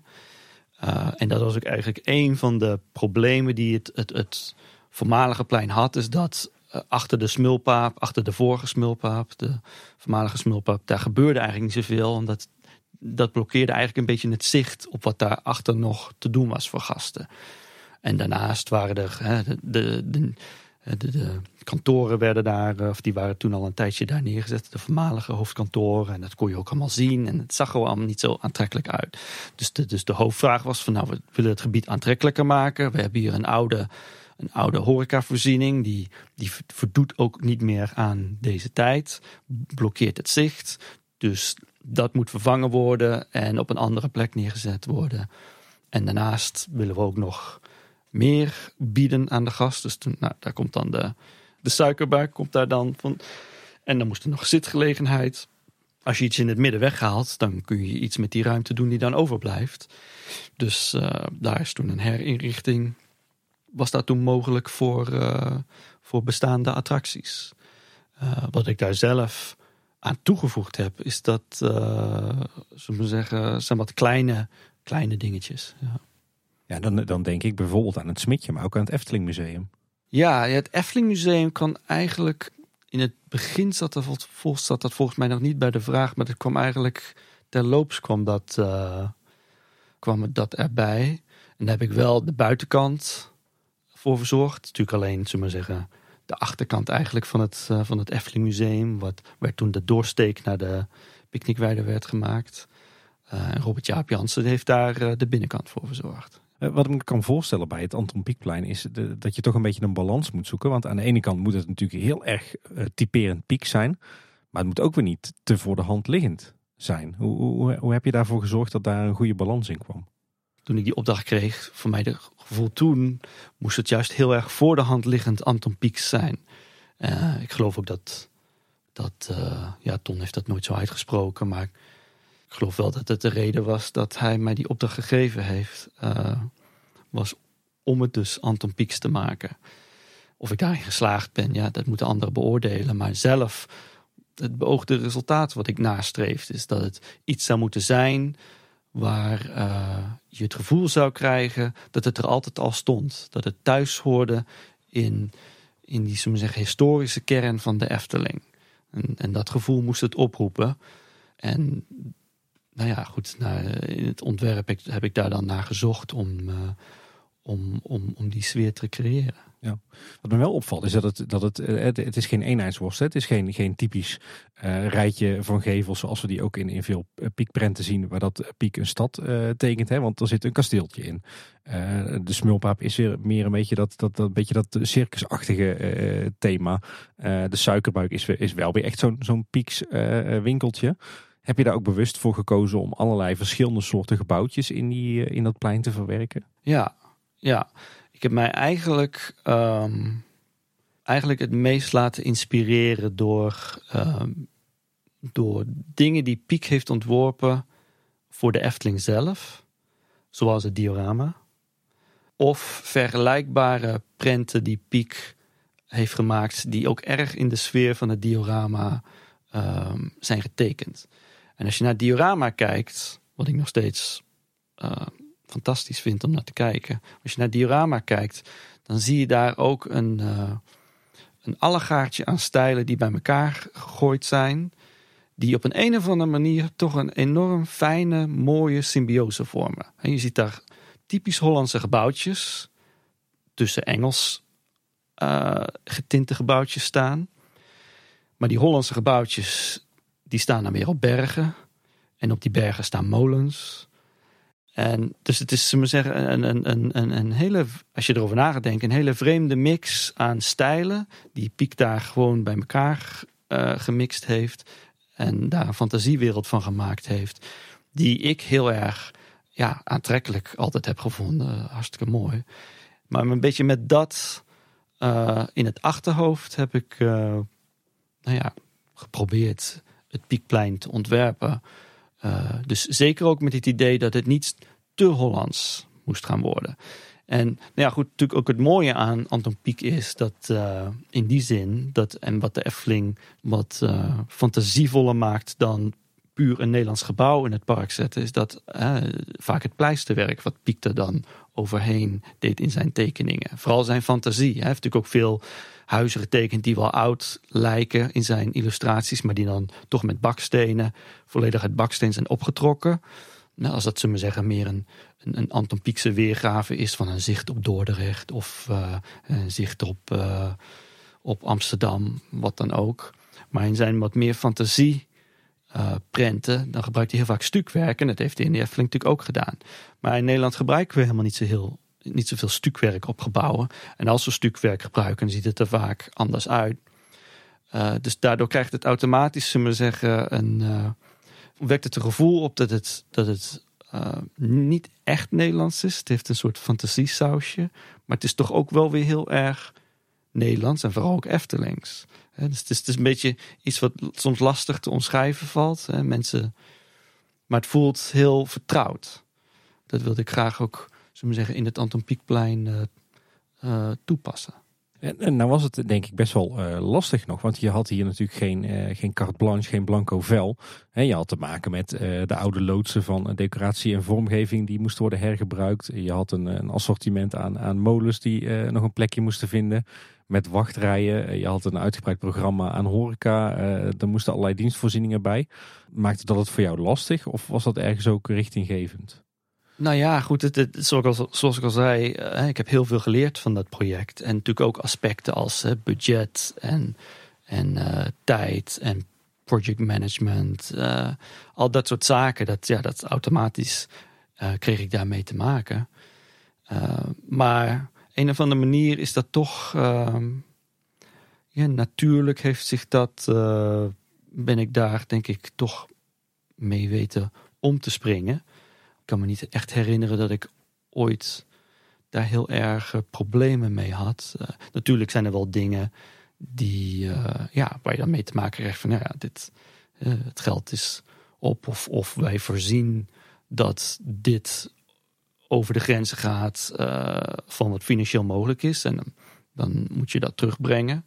Maar dat heb ik eigenlijk, ja, heb ik eigenlijk nooit zo'n probleem mee gehad in, in die zin dat ik daar dan uh, ja, van, van wakker lag of, of uh, niet wist hoe ik daarmee om moest gaan. Ik ben er eigenlijk altijd wel uh, goed geweest om, om zullen we zeggen, in te springen op, op onverwachte situaties. En dan zullen we zeggen, het beste maken uit wat er dan wel mogelijk is. Voor, voor ons gevoel is het, is het Antropiekplein niet helemaal af. Mist er nog wat? Was er nou ook zoiets als een fase 2? Die nooit is uitgevoerd? Er was een fase 2, ja. Dat was, zoals heel vaak in de Efteling is er dan nog een fase, maar die komt niet altijd. en uh, zo ook bij het Anton Pieckplein, Piekplein was er een fase 2. En daar heb ik ook wat werk voor verricht. Uh, maar ja, goed, uiteindelijk heeft, uh, ja, is er toch besloten om, dat, om daar dan nog mee te wachten. En uiteindelijk is het gewoon ja, van de lange baan geschoven. Ja. Eh, waar, zou dat, waar zou die fase dan komen en wat zou daarin zitten? Uh, nou ja, je, had, je hebt, zullen we zeggen, naast het huidige Anton Pieckplein, uh, naast dat torentje en de, en de muur die dan langzaam afbrokkelt, heb je nog een, een open ruimte en daarnaast nog een, een grasveld. En daar zouden twee, twee dingen moeten komen. Eigenlijk het meest concrete was dat er misschien nog een, een soort iets van een, een bruin café-achtig horecapunt zou moeten komen met een terras. En, uh, dus daar heb ik wat schetsen voor gemaakt. En het andere dat ik daar ooit voor, uh, voor bedacht heb voor, die, voor dat gedeelte was een kleine attractie. Die attractie die was dan gebaseerd op Joris en de Draak. Oh. Ja. ik heb nog steeds het conceptboekje thuis liggen. En het transportsysteem, uh, daar werd ik door geïnspireerd door een attractie in Park Asterix, het Transdemonium. Het was toen nog niet zo oud.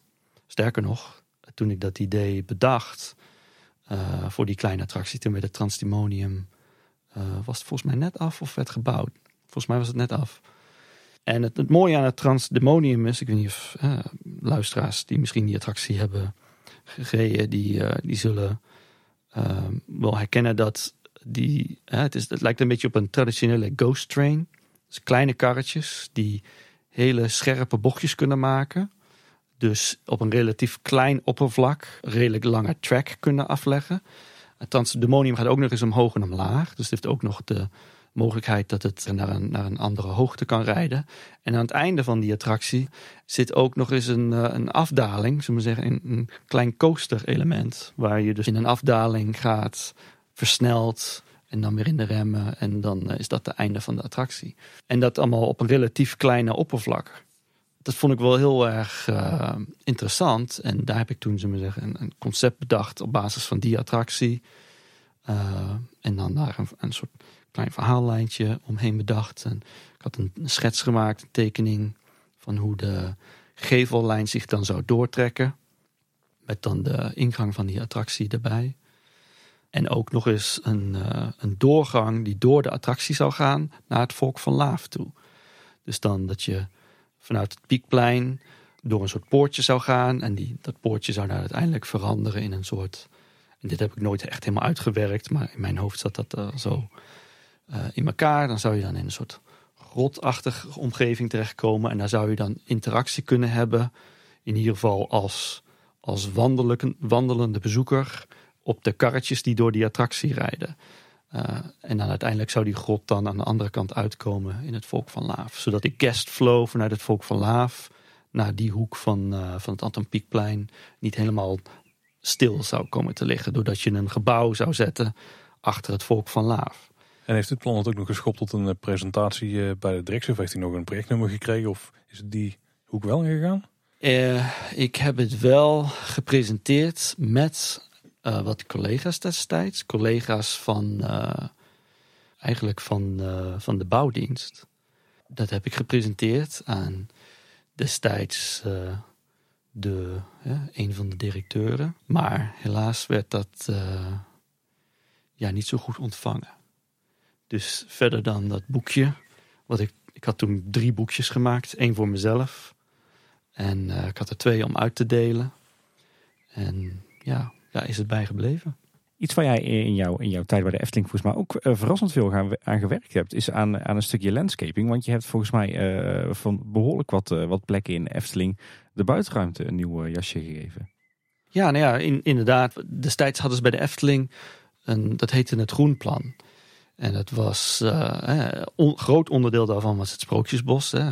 Misschien mensen die van onze leeftijd, van mijn leeftijd, die zullen misschien nog wel herinneren dat het Sprookjesbos van de Efteling vroeger uh, zag er heel anders uit als tegenwoordig. Uh, als je puur kijkt naar wat het, uh, de groenvoorziening, hoe de groenvoorziening uitziet. Nu is dat heel dicht en groen ook beneden, op de grond, beneden onder de boslaag. Maar vroeger was dat heel droog. En dor en lagen er alleen dode bladeren en was het eigenlijk vrij open. Dus, dus het groenplan was onderdeel, hè, daar is dat volgens mij mee begonnen als ik mij niet vergis. En, andere, en toen is er, heeft dat, dat zich uitgebreid om ook andere delen van het park aan te pakken. Um, en te voorzien van nieuwe paden of nieuwe zitplekjes en nieuwe beplanting. En uh, ja, ik ben daar toen destijds bij betrokken en ik heb daar uh, ja, een aantal locaties op papier gezet ook. En samen met uh, Chris Verginsven, de landscaper destijds van de Efteling, uh, ja, wat dingen kunnen realiseren. Zoals bijvoorbeeld het plein voor het Carouselpaleis. Met, uh, de, daar stond toen al die pelikaan, maar die stond vroeger op een haag. Dus die pelikaan die heb ik eigenlijk hergebruikt en op de fontein uh, gezet. Uh, de, de dubbele laan. Onze luisteraars die, die zijn wel bekend met die terminologie hoor. En maar ook um, het, hele, het hele pad, zullen we zeggen, van het veranderrestaurant of het doolhof, helemaal naar de pagode toe. Dat hele gebied rond de pagode.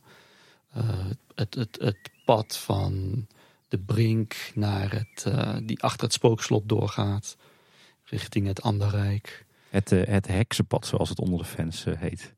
Nou ja, het heksenpad is, is het kleine wandelpaadje dat echt door de bossen gaat. Maar dat, daar heb ik ook, dat zat er eigenlijk bij. Maar ik heb het eigenlijk gewoon over het, het hoofdpad, zullen we zeggen, wat langs de gondoletta gaat. Ah ja, de, de spiegelaan. Ja. Ja. Met uh, hoe heet die ingewikkelde boom ook alweer, Tim? Ja, precies, die boom, ja. Is dat de sassafras? Of? De sassafras, die staat toch bij het? Oh ja, die staat dus zwaar. Oh. Maar inderdaad, er staan uh, bomen met een ingewikkelde naam. Dat heeft Mario Dieltjes ons ooit nog eens uitgelegd, ja. Ja, ja en die was daar ook bij. Hè? Mario, Mario Dieltjes was erbij betrokken en Edwin Toren destijds. Ook het pad van de Brink naar het Marenrijk.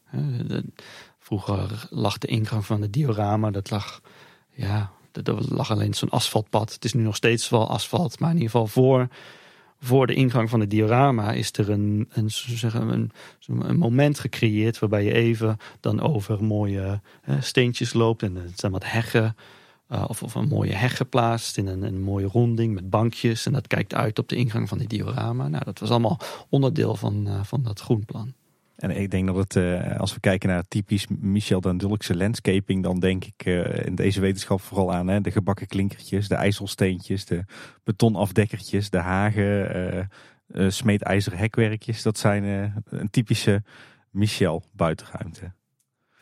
Ja, is dat typisch Michel of is dat iets wat eigenlijk al in de Efteling te zien was en wat daar, zullen we zeggen, natuurlijk vanuit intuïtie gewoon uh, thuis hoort.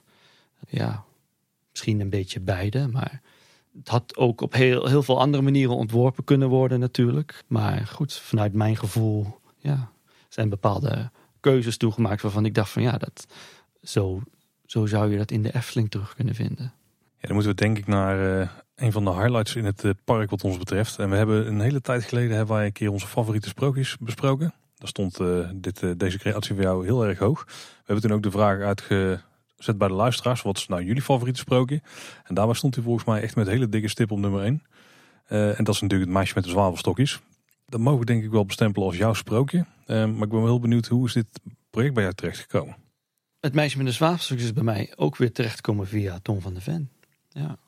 Weer iets eigenlijk waar Ton al ideeën over had. Wat al, zullen we zeggen, meerdere keren uh, misschien op tafel lag om eens een keer te gaan realiseren in het Sprookjesbos, maar er nooit van kwam.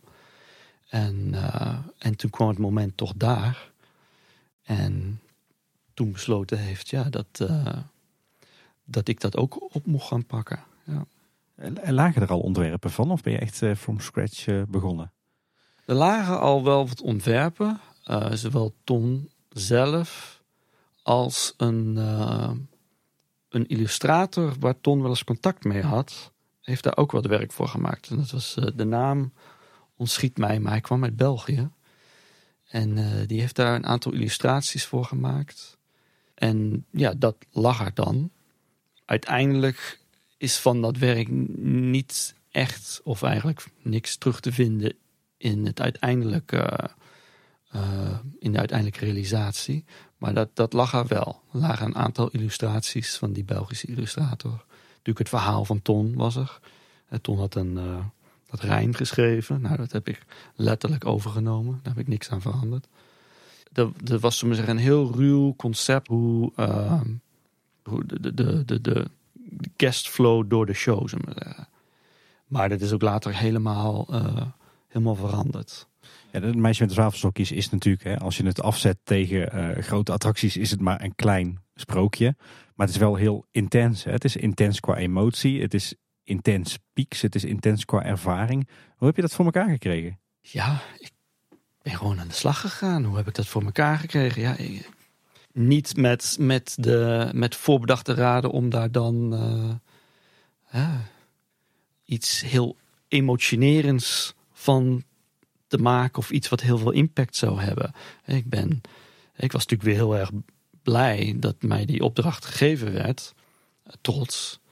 Uh, en ik wilde daar gewoon weer het beste uithalen. En ik had voor mezelf wel voorgenomen dat het verhaal wel. Hè, maar goed, dat, dat was met Tom van de Ven ook al zo. Die had dat zichzelf ook voorgenomen als hij het zelf had ontworpen. Maar dat het wel uh, verteld moest gaan worden zoals het sprookje was. Dus niet zomaar zeggen het, uh, het weglaten van het feit dat het meisje overlijdt aan het eind van het, uh, uh, van het verhaal. dus ik wilde het wel echt brengen zoals het was. Of zoals, zoals het verhaal, zullen we zeggen, is opgeschreven. En toen ik de opdracht dan kreeg en ik dan, zullen we zeggen, het werk zag dat al gemaakt werd. of, of gemaakt was door, de, door die Belgische illustrator. Toen heb ik dat even bestudeerd eigenlijk een van de eerste dingen waar ik aan begonnen ben, is het, het ervoor zorgen dat de techniek van de show, hè, hoe krijgen we de illusie dat, uh, dat daar inderdaad het geest, de geest van het meisje uit de animatronic van het meisje treedt en dan zich herenigt met grootmoeder. Hoe krijgen we dat nou voor elkaar in een, in een compact gebouw? Mocht natuurlijk ook, ja, het budget was klein. Hè, voor een sprookje redelijk groot voor die tijd, maar nog, nog steeds natuurlijk een vrij krap budget. Uh, dus dat heb ik eigenlijk als eerste als, als taak opgenomen om daarnaar te kijken met het bouwkundig tekenaar, Ronald Donkers, toen al. En wij hebben toen, zelf gekeken van nou, hoe, kan, hoe kan dat er dan uitzien? Hoe krijgen we die techniek erin? En hoe benaderen mensen dan het gebouw? Uh, daar heb ik toen ook een, een zelf een maquette, een, een soort schoenendoos bijna voor gemaakt. Uh, en toen dat er stond en dat iedereen dacht van oké, ja, dit, dit, zo, zo kan het technisch werken, is eigenlijk, zullen we zeggen, de invulling gekomen van nou ja, hoe ziet het er dan echt uit?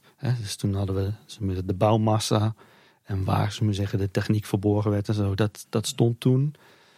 Uh, de echte invulling, creatief gezien, van nou, hoe moet het er dan uitkomen te zien, uh, kwam later. En dat was eigenlijk ook het moment dan om uh, de, die paar schetsen die er dan al lagen, om daar dan, zullen we zeggen, niet echt mee door te gaan, omdat ze me zeggen de, de bouwmassa zo anders was als dat die schetsen aangaven.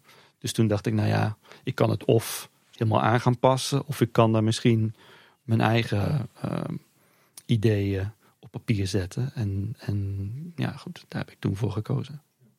Je, je vertelde net over jouw voorliefde voor het diorama. Is dat ook de reden dat we in, uh, in het Meisje met de Zwavelstokjes een uh, prachtig dioramaatje hebben gekregen? Mm, ja, dat uh, heeft daar wel mee te maken. Ja, ik wilde wel heel graag, ja, ik wilde wel heel graag iets met maquettes doen.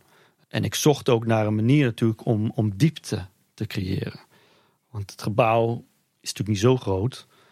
Dus als alles, zullen we zeggen, op dezelfde schaal zou zijn geweest, dan, was het, dan had het vrij klein geleken. Maar door er iets in een andere schaal helemaal achterin te zetten, ja, creëer je toch een bepaalde diepte en lijkt de show veel groter dan dat die uiteindelijk is.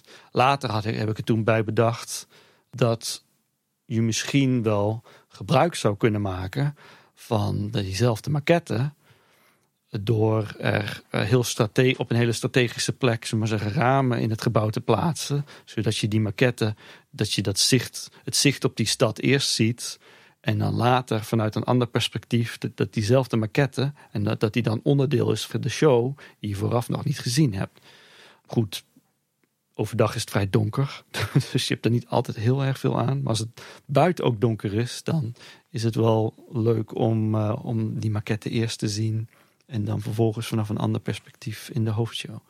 Het decor zit ook vol met, uh, met details. Ik kan me voorstellen dat jij uh, in die tijd ook best wel een, een, een, nauwe samenwerking had met de afdeling vormgeving. Ja, nee, heel nauw. Ja. ja, alles is door de afdeling vormgeving. eigenlijk behalve de, de techniek, de folie waar dan op geprojecteerd wordt. Dat is dan buitenshuis gehaald natuurlijk. Maar de rest eh, is echt helemaal intern binnen de Efteling zelf gemaakt. Ja, Met onze, of met onze, met, met de eigen vormgevingsafdeling van de Efteling. Liep jij dan ook geregeld binnen bij de werkplaats van joh, dit moet even, ja, elke dag. anders? Ja? Of meerdere keren per dag. Ja. ja. Niet per se om te zeggen dat het anders moest, maar ik vond het altijd erg fijn vertoeven op de afdeling, de vormgevingsafdeling van de Efteling. Soms gewoon om een, een bakje koffie te drinken met, uh, met de mensen die daar werken. En soms ja, natuurlijk ook om, om gewoon uh, te kijken hoe het werk vordert en daar eventueel aanwijzingen te geven. Maar ik vond het altijd erg leuk. Ja. Ik weet niet of er een verhaal achter zit, maar we hebben een keer een aflevering gemaakt over onze favoriete details in de Efteling. En een daarvan die zit wat mij betreft in het maasje met de zwavelstokjes. Je komt namelijk het gebouw binnen en dan eerst heb je een overdekt stukje en dan kom je weer buiten.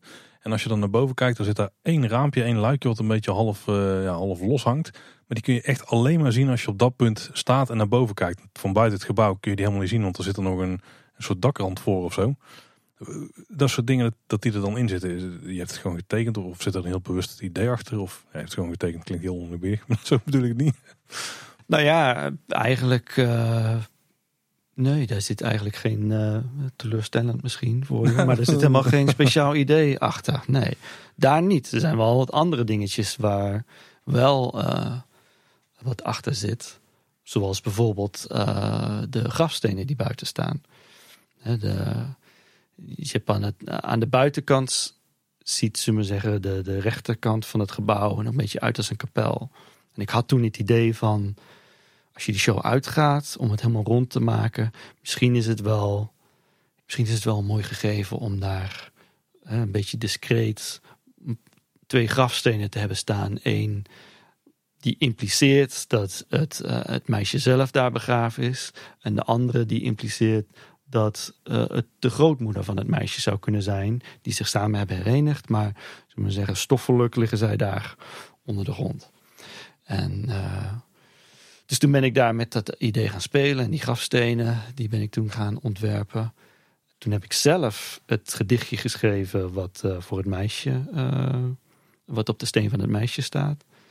En toen voor de steen voor grootmoeder, toen dacht ik, ja, ik wil daar niet, zullen zeggen, heel erg uitgebreid. Hè? Dan, dan wordt het weer te duidelijk. Dus ik dacht, als ik nou uh, doe alsof een gedeelte van die steen beschadigd is en ik je ziet alleen een jaartal en je ziet uh, een naam, dan komt dat misschien wel over dat het grootmoeder en het meisje zelf is. Dan dacht ik, nou, maar dan moet ik een mooie naam hebben. Een mooie sprookjesachtige naam voor grootmoeder. Toen ben ik gaan denken en uiteindelijk kwam ik toen uh, uit op een van de voornamen van mijn moeder. en dat klinkt een beetje natuurlijk uh, een beetje ja, naargeestig bijna. Maar ik heb het er wel eerst gevraagd. Ik zei van ja, mam, mag ik. Vind je dit heel erg als ik je een van je namen op, op, de, op een grafsteen zet? Ik bedoel er niks mee. Maar ik vind het zo'n mooie naam. Het klinkt eigenlijk heel sprookjesachtig. En die naam is Eleonora. Nou, vind ik een hele sprookjesachtige naam. Ja, zeker. En uh, nou ja, daar ging zij toen mee akkoord. Dus toen heb ik die naam op die grafsteen gezet. En zo geschieden. Ja. Meisje met de zwavelstokjes is denk ik zonder twijfel uh, in de Efteling het meest emotionele, of eigenlijk de meest emotionele ervaring. Misschien wel uh, in pretparkland wereldwijd een van de meest uh, intense emotionele ervaringen. Hoe kwam dat nou tot stand? kwam dat vanuit jouw koker? kwam dat vanuit de samenwerking met, met Dennis Bots en Maarten Hartveld? en je zei net al, het was niet bewust, maar hoe is het uiteindelijk dan toch zo geworden? nou ja, goed. Ik, het is niet bewust dat ik erin ben gegaan met het gevoel van hè, nu moet ik een, een statement gaan maken met, met, uh, met deze opdracht. Maar ja, ik wilde wel dat we het sprookje serieus zouden nemen. En ik wilde wel, zullen we zeggen, een bepaalde melancholiek in het sprookje brengen. Uh, waarvan ik dacht van dat het wel heel mooi zou kunnen passen bij de Efteling en het Sprookjesbos. En de Efteling is ook het enige park wat ik ken waar je zoiets dergelijks zou kunnen realiseren. Geen enkel ander park zou uh, zoiets als het meisje met de zwavelstokjes uh, echt tot zijn recht komen. Het zou heel erg buiten de boot vallen. Maar de Efteling heeft iets, er is iets aan die Efteling. En dat zit natuurlijk al vanaf het begin vanaf het ontstaan van de Efteling eh, is dat eigenlijk al zeggen, een gegeven dat, dat uh, het niet alleen altijd maar blij en avontuurlijk, hè, maar er is ook tijd voor, uh, voor, voor rust en in, in het aanbod wat de Efteling bood en biedt nog steeds. Dus ik wilde graag wel die, die melancholiek, zullen we zeggen, weergeven in dat sprookje. En dat het natuurlijk ja, een triest een trieste einde is. Dus met uh, ja, de belichting, het decor. Het verhaal had natuurlijk al, zullen we zeggen, die, die, die gegevens, hè, die ingrediënten al in zich. Uh, en dan ja, met de muziek ook. Uh, dat alles, zullen we zeggen, wel samenkwam.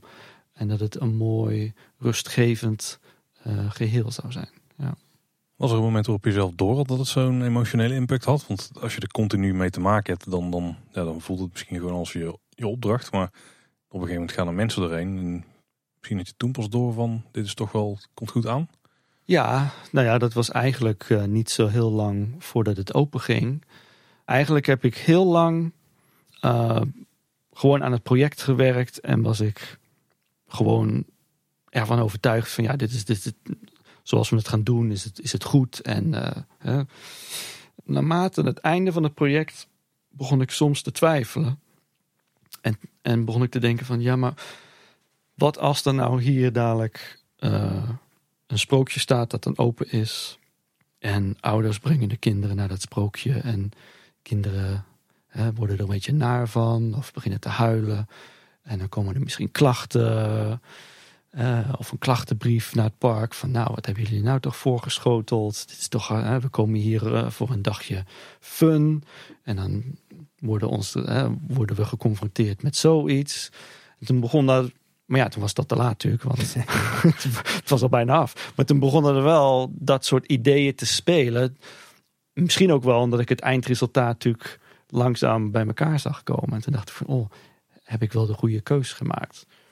Toen kwam het moment dat er uh, de eerste uh, testen werden gedaan met de, de projecties en wat muziek en de, en de, de voice-over. En het decor was toen nog niet af, maar je kon het al wel een beetje zien. En de projecties werkten al een beetje. En toen werden er dus de eerste ja, mensen van kantoor af en toe wel eens, uh, die gingen dan wel eens kijken. Of, of ze werden bijvoorbeeld uitgenodigd om even te kijken door nou ja, uh, directieleden of hoe dan ook.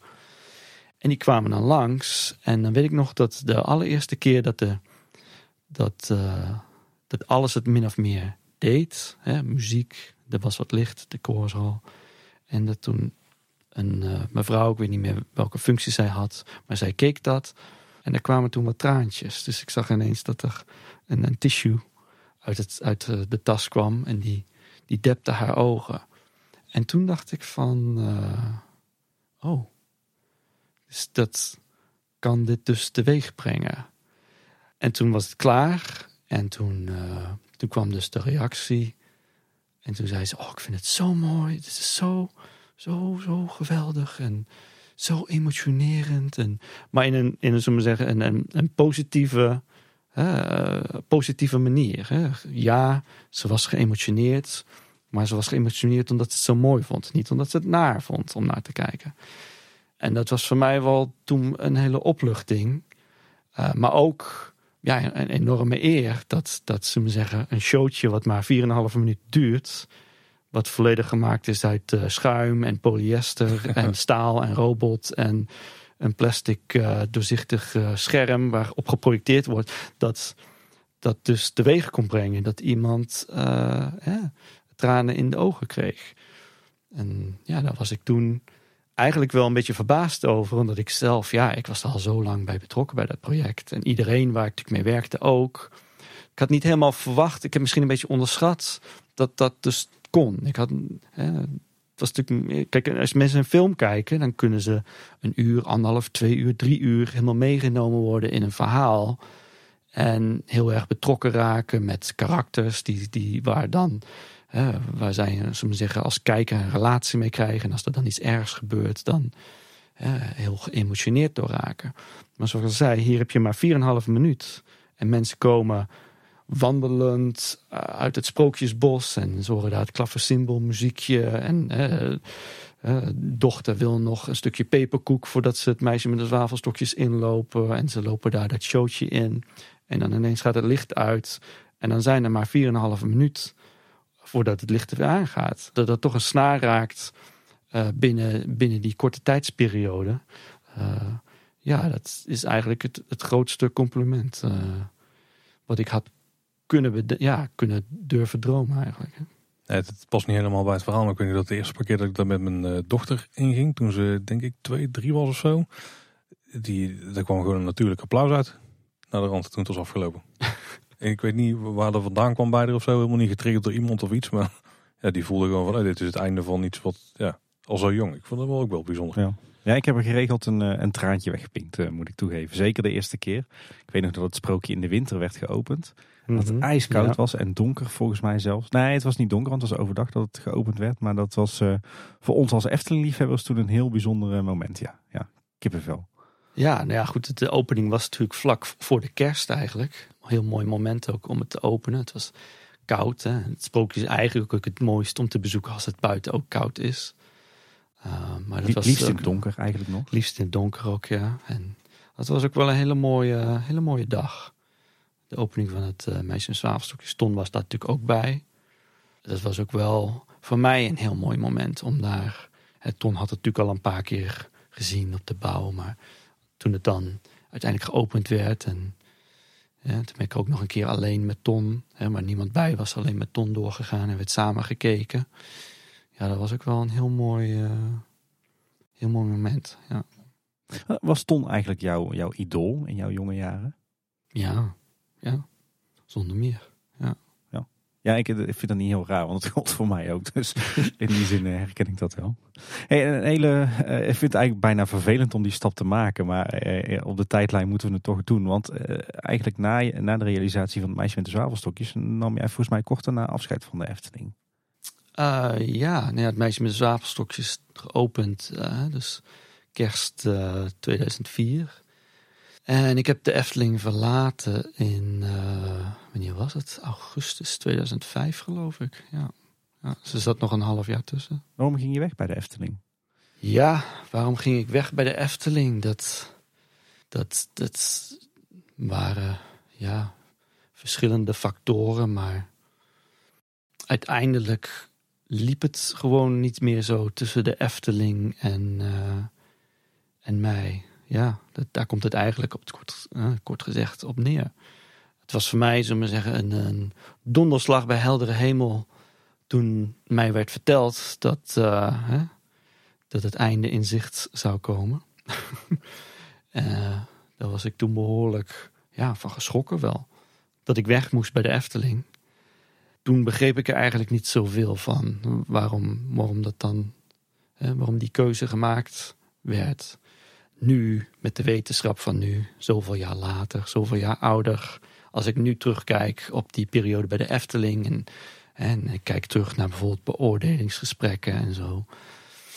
Dan zie ik ze maar zeggen wel dat de, hè, de, het hing al in de lucht. Alleen toen zag ik dat niet. Toen herkende ik die, die aanwijzingen, die herkende ik zelf niet. Uh, nu, nu wel. Uh, maar toen was dat voor mij ja, echt een verrassing. Ja, en hoe komt dat nou? Uh, kijk, uiteindelijk denk ik dat ik in een periode bij de Efteling terecht ben gekomen. Die, ja, het was gewoon de, de, de verkeerde tijd. Zelf heb ik natuurlijk ook, hè, zoals ik al zei, ik was erg jong. Ik, ik ben bij de Efteling begonnen, echt als werknemer, toen ik 21 was. Had ik mijn eerste project. Dus de Efteling natuurlijk ook wel te prijzen dat ze zo'n jong iemand ook al iets dergelijks als het Anton Pieckplein destijds ook gegeven hebben als project. Maar er waren een aantal ingrediënten bij de Efteling, hoe het destijds, zullen we zeggen, uh, gemanaged werd, hoe die afdeling uh, in elkaar zat en de mensen die daar zaten.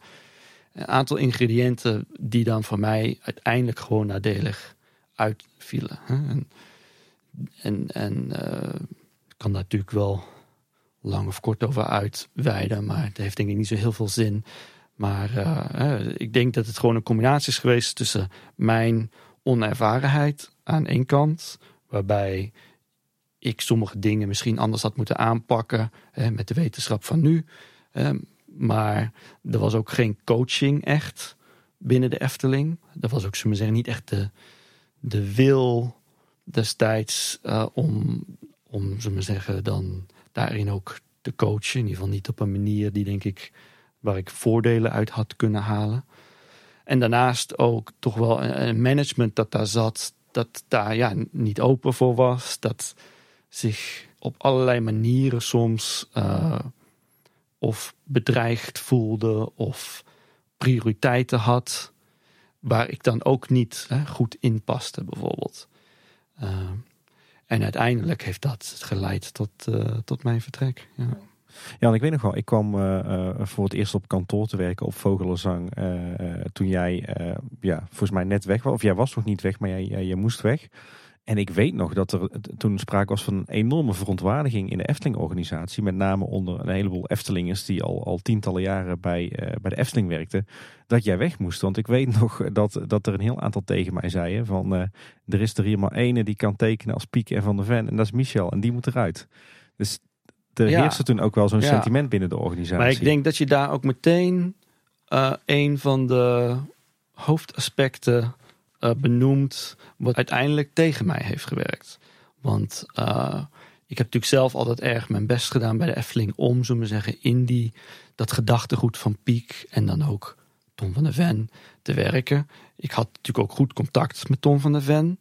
Dat was ook al bij sommige mensen een pijnpuntje, want er zaten daar mensen die daar, daar al jaren werkten en die helemaal geen goede band met Tom hadden. En dan komt daar ineens een, een jong gastje van 21 en die krijgt ineens het Anton Pieckplein toegeschoven.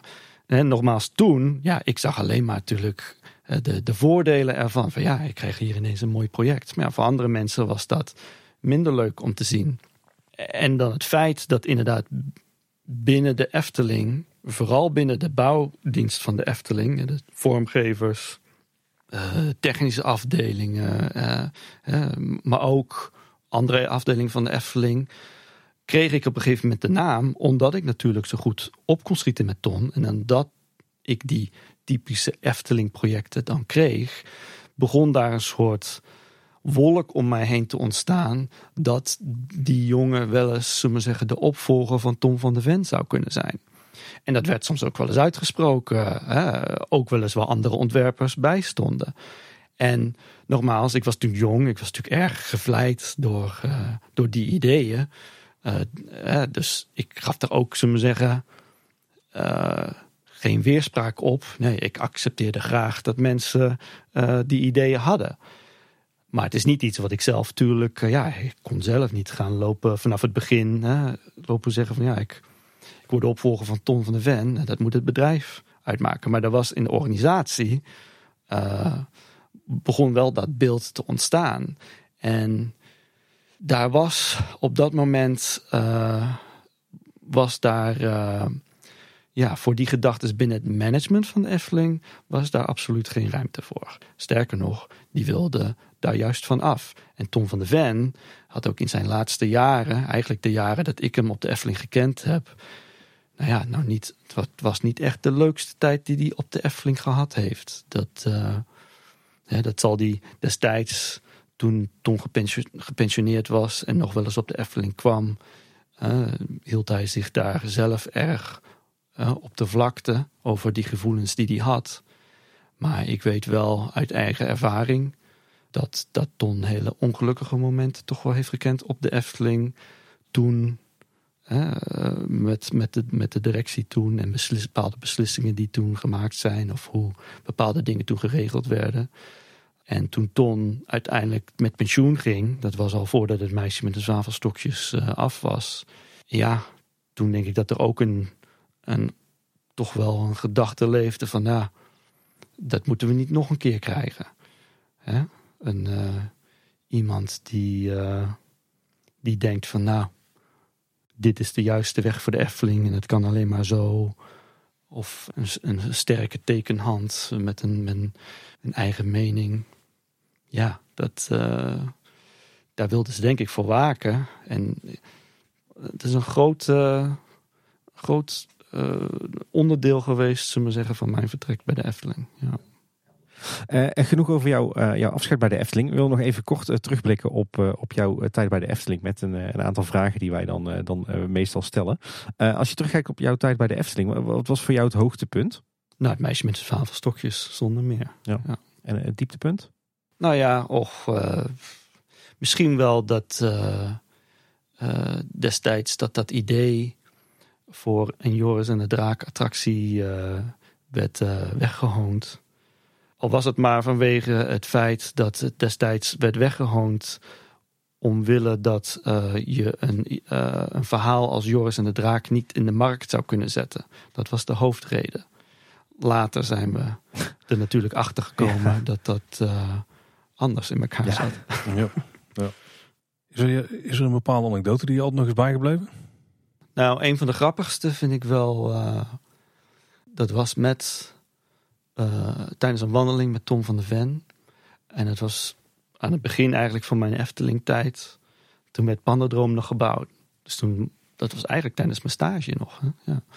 Toen liepen we door het park. Het was in de winter. En toen liepen we langs de bouw van Pandadroom. En daar waren ze toen net bezig die beren en die leeuwenkop uit cement, zegt, uh, beton te krabben. En een van de shapers, uh, decorateurs die daar bezig was, die, die zag ons aanlopen, maar die kende natuurlijk vooral Ton. En Ton had net een nieuwe sigaret opgestoken. En Ton stond daar zo eens te kijken. En, en de vormgever die roept keihard naar Ton. En Ton, wordt het wat? Waarop Ton nog even trekt aan zijn sigaret en de volgende woorden uitspreekt. Iets wordt het altijd. en vervolgens zonder iets anders te zeggen doorloopt. En eh, ja, in de galerij van het spookslot uh, verdwijnt. En dat zal ik nooit vergeten. En ook het gezicht, zullen we zeggen, van de vormgever die, eh, die daar bezig was, uh, lichtelijk uh, verbouwereerd van wat moet ik hier met deze informatie. maar dat, dat, ja, dat, dat, zal ik nooit vergeten. Ja. Ik denk dat de vormgever misschien ook al begrepen zal hebben wat Ton daarmee bedoelde. Ja, het, uit, ja uiteraard. Dit, wat mij betreft waren het legendarische woorden waarbij Ton uh, heel netjes uh, liet weten wat hij er echt van vond. Ja. ja. -hmm. Heb je er nog een belangrijke les geleerd of iets wat je anders zou doen met de kennis die je nu hebt? Och, ik zou heel veel dingen anders doen uh, met de kennis van nu. Ik zou het hele Anton Pieckplein en Meisje met de zwavelstokjes helemaal anders vormgeven. Hoewel het de, zullen we zeggen, de, de, de binnenkant, de show van het Meisje met de zwavelstokjes, daar zou ik denk ik nog wel vrede mee hebben als het zo zou blijven als het nu is. Uh, maar al het andere, dat zou ik nu echt. En soms jeuken mijn handen wel eens.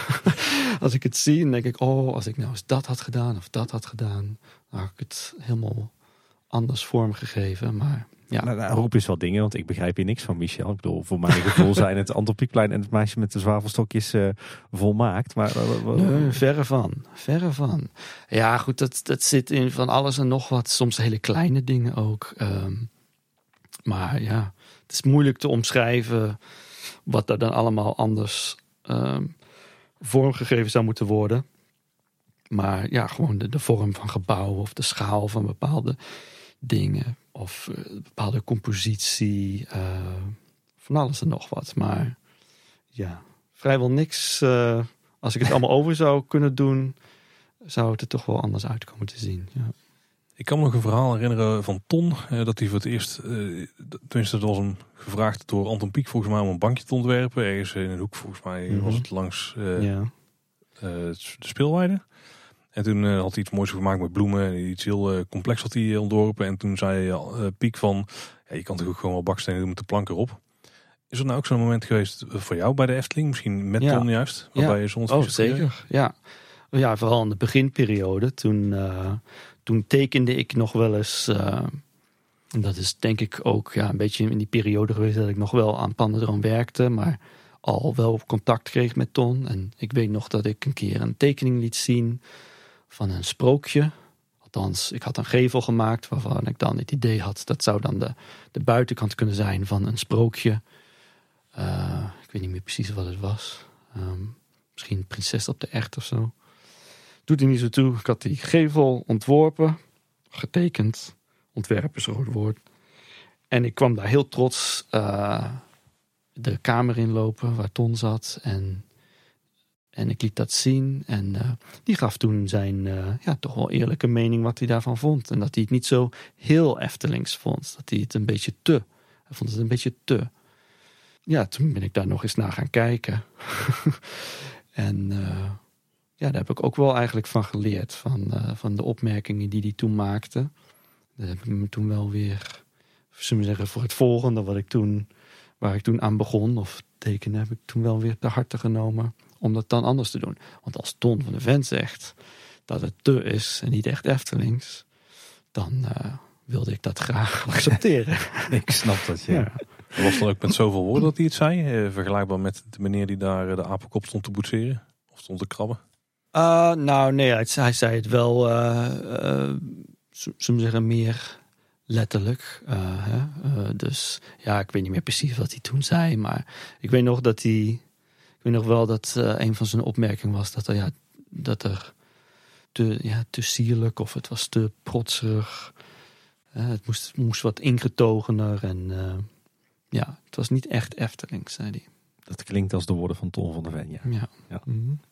hey, en uh, om het even eh, vooral heel positief af te ronden. Uh, waar ben je nou het meest trots op? Ja, nou ja, dat is nogmaals het meisje met de zwavelstokjes uiteindelijk toch. Dat is toch een, een project geweest waar heel veel dingen... Het was kleinschalig, maar alles behalve een transportsysteem kwam daar toch samen. Um, en zullen we zeggen, de impact die dat project toch heeft gehad... Um, eh, binnen de Efteling, mensen die het bezocht hebben, de, de, de nieuws wat het ook een beetje heeft gebracht, eh, eh, positieve recensies en dat soort zaken. Dat, eh, daar ben ik toch wel het meest eh, trots op. Ook omdat, en jij gaf het ook al eerder aan, het is inderdaad een, iets wat nergens anders zo gebouwd zou kunnen worden. Dus het is, het is een attractie of, een beleving die in een, in een attractiepark die gevoelens van hè, verdriet voorschotelt aan de dagjesgast die voornamelijk komen om een hele leuke dag te hebben. En dat dat dan toch lukt om eh, dat als onderdeel te maken van zo'n dag attractiepark. En dat dat dan goed gewaardeerd wordt. eh, daar ben ik wel heel trots op. En je, je moest weg bij de Efteling in 2005. Ik kan me voorstellen dat je in een eh, redelijk zwart gat viel. Ja, ik, ik was natuurlijk nog een tijdje in ongeloof eh, dat ik de Efteling moest verlaten. Maar ik realiseerde me ook al vrij snel dat eh, ik het buiten de grenzen moest gaan zoeken om iets vergelijkbaars te vinden op het niveau, hè, werk op het niveau van de Efteling. Ehm, en nou is er, zullen we zeggen, sindsdien wel wat veranderd in Nederland. Eh, waar je als ontwerper kan werken om attractiepark gerelateerd eh, ontwerpwerk te doen. Maar toen was er nog bijna niks. hè. Doe jij dan op, op de, de leveranciers? Ja, de, de leveranciers, Yoga de P&P's en er zijn er nog meerdere. Toverland. Toverland ook, ja. ja, ja. Maar ja, dat- toen ik bij Leffeling wegging, eh, toen was er nog allemaal, toen stond het allemaal nog in de kinderschoenen eigenlijk. Dus ik realiseerde me heel snel, van, ik, moet naar het buitenland dan, als ik dat wil vinden. En ik wil nog in die attractieparkindustrie werken. En dat wilde ik.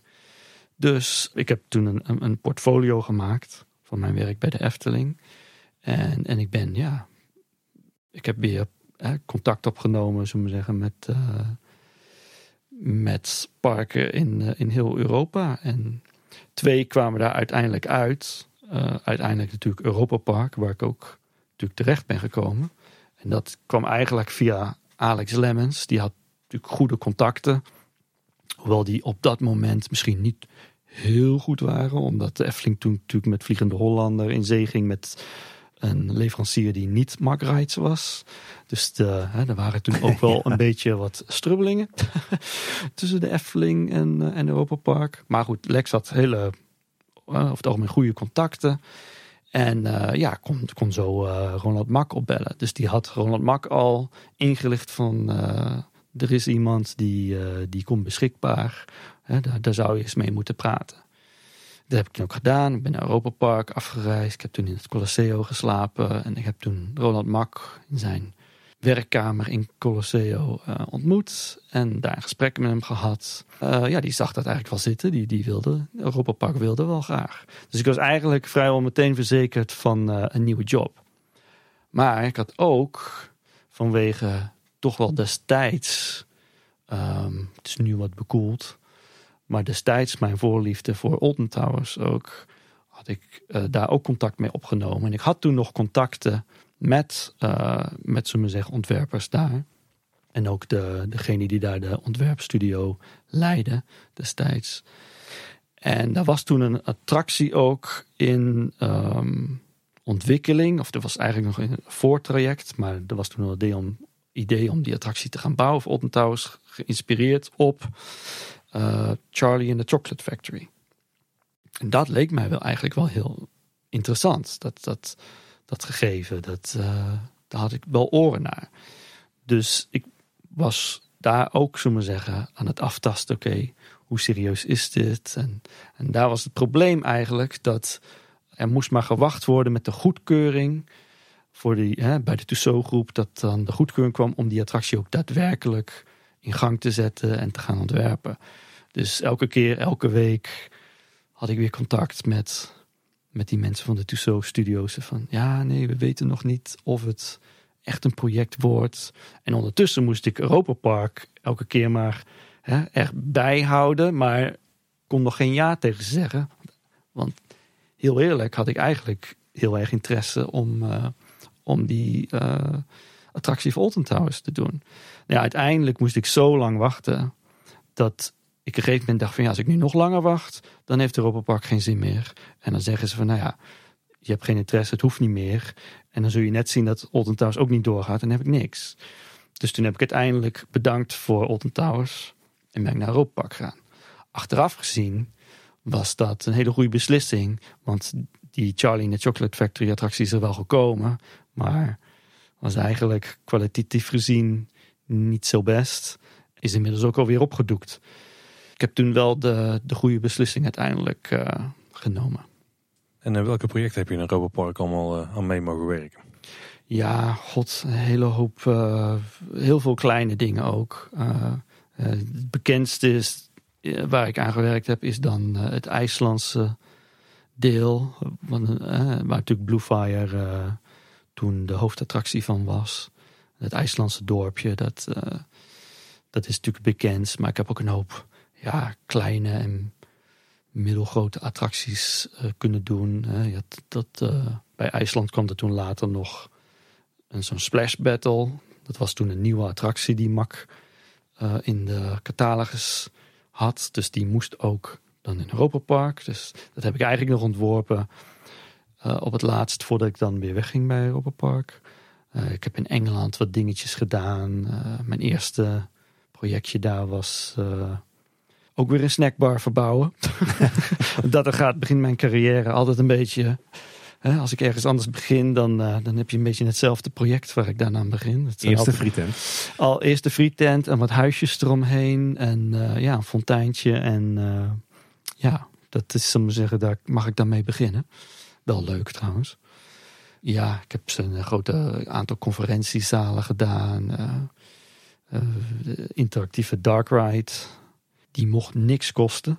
Aventoria Atlantis uh, is Ja, Aventoria Atlantis, ja. Dat, uh, dat was eigenlijk, ja, het was wel een heel uh, lastig project eigenlijk. Omdat het financieel gezien was het een beetje een duppie op de eerste rang.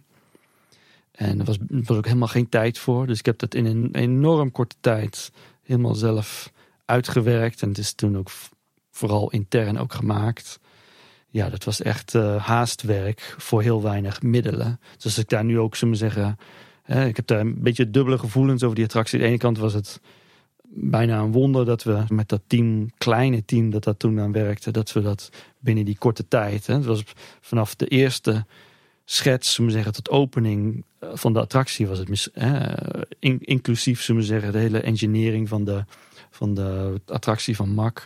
Nou, was het misschien maar een maandje of acht of zo. Het was echt heel kort. Dus dat dat gelukt is, dat, uh, nou ja, dat was dan wel uh, een prestatie op zich. Maar ja, kwalitatief gezien was het, uh, was het niet het, het beste werk. Zeg maar, helaas. Je bent er niet heel trots op, nee, nee, nee, nee, niet echt. Als je nou binnen Europa Park ook een soort van eilandje als ontwerper? Dat je eigenlijk een, een ontwerpafdeling in je eentje was? Ehm, nou, bijna wel. Uh, ik had nog één collega. Uh, kijk, de afdeling van de Efteling was natuurlijk ook niet zo groot. Maar die was nog uh, ja, twee of drie keer zo groot als wat Europa Park destijds had. Dus er zat nog één andere ontwerper. en ze hadden dan wel de bouwafdeling. daar zaten een aantal, er zaten twee bouwkundig tekenaars die dan in dienst waren van Europa Park. En dan vaak werden er nog extra ingehuurd. En er zat dan een manager van de bouwafdeling. Um, maar ja, dat was het dan wel zo'n beetje. Dus er zaten, ja, er zaten twee, twee ontwerpers, ik en mijn collega. En wij deden eigenlijk alles. Alles voor het park wat toen, uh, wat toen gedaan moest worden. Uh, hoewel ze in Europa Park hadden ze dan ook een aantal verschillende locaties wat mensen zitten die dan ook wel eens wat deden. Vooral dan, uh, zeggen, tijdelijke decoraties. En dat, en dat waren soms ook mensen die eigenlijk een heel andere rol hadden. Uh, die die bijvoorbeeld ergens op de, nou ja, noem het, de, schildersafdeling zaten en, en, en, en decoratief dingen schilderden in het park. Maar die dan doordat ze er al jaren zaten, eh, kregen ze ook wel eens een opdracht vanuit de familie Mak om dan iets te ontwerpen. Nou, dan, dan, dan kwam er een keer ja, dat je dan zag van, oh, hier wordt een restaurantje verbouwd. Of hier wordt een kiosk eh, neergezet. Maar daar weten we niks van. Maar ja, dan bleek dan dat dan gewoon iemand een, een opdracht had gekregen van de familie Mak. Van ja, we, willen daar iets hebben. Dus, dus het liep een beetje, ja, er waren ook nog een, een aantal uh, mensen die dan andere ontwerp en spandiensten deden her en der. Uh, waar wij dan niks van wisten. Ja. Dat sluit mooi aan op mijn volgende vraag. Want hoe was het voor jou om uh, voor Europa Park te werken en, en, voor de familie Mak te werken. Ja, misschien goed om dat te vertellen voor de luisteraars die het niet weten. Waar het niet dat je er iedere drie meter mee om je oor wordt geslingerd in het park. Dat de familie Mak iets met het park te maken heeft. Maar dat zijn de eigenaars natuurlijk van Europa Park. ja. Ik, ik veronderstel dat dat bij al onze luisteraars wel uh, aanwezige kennis was. Uh, Paul. Zeer bescheiden familie. Ja. Toen ik bij Europa Park terecht kwam, had ik nog niet uh, meteen contact met de familie. Maar omdat ik natuurlijk mijn introductie bij Ronald Mark had, duurt het, dan duurt het niet zo lang voordat andere familieleden van de familie Mak ook weten uh, dat je er bent. Uh, zeker als daar uh, bijvoorbeeld interesses liggen. Dus de oudste zoon van Ronald Mak, Michael Mak, die had eigenlijk toen al interesses om zich bezig te gaan houden met zeggen, nieuwe ontwikkelingen voor het park. En, dus ja, die, die maakte al vrij snel contact. En voor hem was het denk ik wel leuk dat er, zullen we zeggen, iemand kwam met ja, dus een, een, discipline waar hij zelf wel interesse in had, van zijn eigen leeftijd.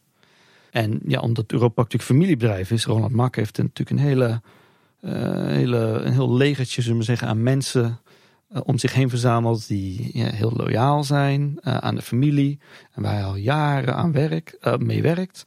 En ja, daar is Michael, Mark mee opgegroeid. En zo ziet hij eigenlijk zijn, zijn toekomst ook. Hè? Dat daar een groep mensen om hem heen is waar hij op kan vertrouwen. Uh, en dan, zullen we zeggen, de voortgang van het park uh, verzekert. Nou ja, en uiteindelijk um, klikte dat tussen uh, mij en Michael wel. Dus wij kregen ja, veel contact en hij werd mijn directe baas toen ook. En ik denk uiteindelijk dat hij ook wel dat idee had van nou, dit kan wel dit kan wel eens iemand worden die, uh, die onderdeel is van dat, van dat kringetje voor de toekomst. En dus, dus mijn relatie met, uh, met hem en met de familie was eigenlijk ja, heel prettig in die zin. En ze hebben daardoor ook, uh, ja, hebben ze mij veel kansen ook gegeven. Veel business trips en zo met de familie mee geweest. Naar, ook naar andere, hè, soms ook naar andere cliënten van Macrides bijvoorbeeld. Uh, naar beurzen in Amerika en overal in Europa. En dat was erg leuk. Het was natuurlijk, ja, soms was het ook wel dat je dan hè, de andere kant van een familiebedrijf uh, ook ontdekt. Waarbij er misschien soms een, aanname is van, oh, dat doet hij wel. Of hij is nu wel aanwezig, want dat verwachten wij. En daar had ik soms wat andere ideeën over. Maar uiteindelijk accepteerde Michael Mak dat, uh, die ideeën ook. En dat was toen wel een hele prettige samenwerking. Ja. Zijn er nou grote verschillen tussen de manier waarop, ik vermoed wel overigens, maar tussen de manier waarop Europa Park uh, projecten aanpakt en de Efteling? Ja, heel anders. Dat is niet echt te vergelijken. Je, je hebt echt daar uh, je hebt familiebedrijven en dan heb je de familie Mak. en, ja, de manier waarop projecten daar uh, tot je komen, van groot tot klein, dat, ja, dat is niet te vergelijken met de Efteling. Met de Efteling is dat toch, toch ja, zakelijker. En bij de Europa Park kon ik letterlijk gewoon een, op, een, op een dinsdagmiddag om twee uur, terwijl ik aan iets zat te werken, een telefoontje krijgen van Roland Mak. Die zegt van ja, ik sta hier in het Italiaans uh, themagedeelte. En ik zie daar een hoekje en daar, daar staat niks. daar vind ik het een beetje leeg. Kun je daar niet een schets voor maken? Of we, of we er iets kunnen plaatsen of zo? Nou ja, en dan ook gelijk de volgende dag of de dag daarop terugbellen van ik heb nog niks gezien. Komt er nog, komt er nog wat? Nou ja, goed. Maar ook grote projecten gingen soms zo. dan, ja, dat met met Bluefire ging het eigenlijk niet heel veel anders. Hè? Met IJsland, er was een iets langer tracé om dan tot het thema IJsland te komen. Maar dan was het letterlijk gewoon ja, een paar schetsjes naar de kamer van Ronald Mak hè, met Michael. Die dan laten zien. Nou, dan vond hij, het, vond hij het mooi. Nou ja, dan wilde hij het ook hebben. En dan was er ook geen, ja, niet echt discussie meer. Hè. Ja, moest natuurlijk toch wel hè, budget, een idee die, die die bij budget had en zo, dat wel. Maar Maar dan, dan ging het er ook komen.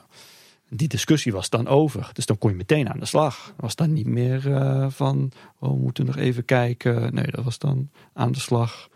En dan wil ik het ook hebben volgend jaar. Maar ik kan me ook voorstellen dat als de familie Mak het niet mooi vond, dan kon je dan kwam het er ook niet. Ja, precies. Nee, dat klopt. Eh, hoe leidend zijn bij Mak de, de ruitsystemen? Want in principe is Europa Park dus van oudsher een soort van uh, cataloguspark.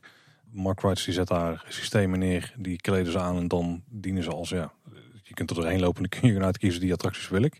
Dat zal heel leidend zijn geweest in heel veel projecten. Ja, ja, ja de meeste projecten wel. Ja, ja, Blue Fire natuurlijk. Blue Fire was de eerste coaster die zij maakte die en gelanceerd en over de kop ging.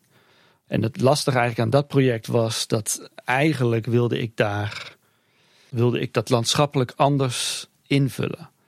En nu heb je natuurlijk dat, dat uh, IJslandse straatje, dat is een rechtstraatje en dat ligt recht langs de lancering van de achtbaan. Maar eigenlijk had ik dat veel liever meer geïntegreerd. En die achtbaan om dat dorpje heen laten lopen. En misschien was het ook niet echt een rechtstraatje geweest. Maar dat ging eigenlijk niet. Omdat ten eerste was er nog uh, grond die gekocht moest worden. En er liep daar vroeger, waar nu het IJslandse straatje ligt, lag vroeger de hoofdweg naar de parkeerplaats van Europa Park. En de grond die daarnaast lag, die moest eerst gekocht worden. Daar komt dus die achtbaan op. Die achtbaan is dus eigenlijk min of meer ontworpen om op dat stuk grond te passen. Maar daarbij was er vanuit de makfabriek ook nog de wens dat die achtbaan zo ontworpen zou kunnen worden, of zo ontworpen werd, dat, die, dat het een catalogus achtbaan werd. Dus hij moest een, een layout krijgen, die eigenlijk als je hem vanaf boven bekijkt, is het eigenlijk een rechthoek. Bijna een oude achtbaan die je op de kermis uh, terugvindt. Zo is dat ding ontworpen. Toen later de grond werd gekocht waar de weg op liep, toen was daar nog plek om, uh, om het themagebied weer te geven. Maar ja, dat was een rechte strook. Dus dat is eigenlijk de reden waarom het een recht straatje is geworden. Maar ja, daar was helaas geen andere mogelijkheid toe. Een prangende vraag van mij, Michel. Uh, ik denk dat Europa Park ontzettend veel dingen heel goed doet. Uh, ik denk dat ook heel veel Efteling-liefhebbers ook Europa Park-liefhebber zijn. Uh, ik ben dat ook tot op zekere hoogte. Uh, maar ik heb af en toe wat moeite met de, de, de typische stijl van Europa Park. En dat uh, gaat van uh, een klein beetje kitsch naar Duitse edelkitsch. En dat, daar kan je van alles van vinden. Ik vind dat voornamelijk best wel lelijk. en dat sluit voor mijn gevoel totaal niet aan bij jouw typerende stijl. Hoe ging dat voor je? Kreeg je dat, dat geplooid? Nou ja, ik heb eigenlijk vanaf het begin besloten, toen ik daar ging werken dat ik de Eftelingstijl achter me zou laten. En hoewel de, het eerste project waar ik echt gewerkt, aan heb gewerkt, wat dan gerealiseerd werd, dat was dan dat, die verbouwing van, dat, uh, van die imbis in, uh, in het Engelse gedeelte. De eerste tekeningen waren dan nog redelijk Efteling, zullen we zeggen. Maar ik ben toen wel vrij snel overgestapt geprobeerd, althans, om, om, om zo maar zeggen, op een andere manier tekenen en ook eh, om het in een ander, op een andere manier in te kleuren. Ik ben toen meer digitaal gaan werken.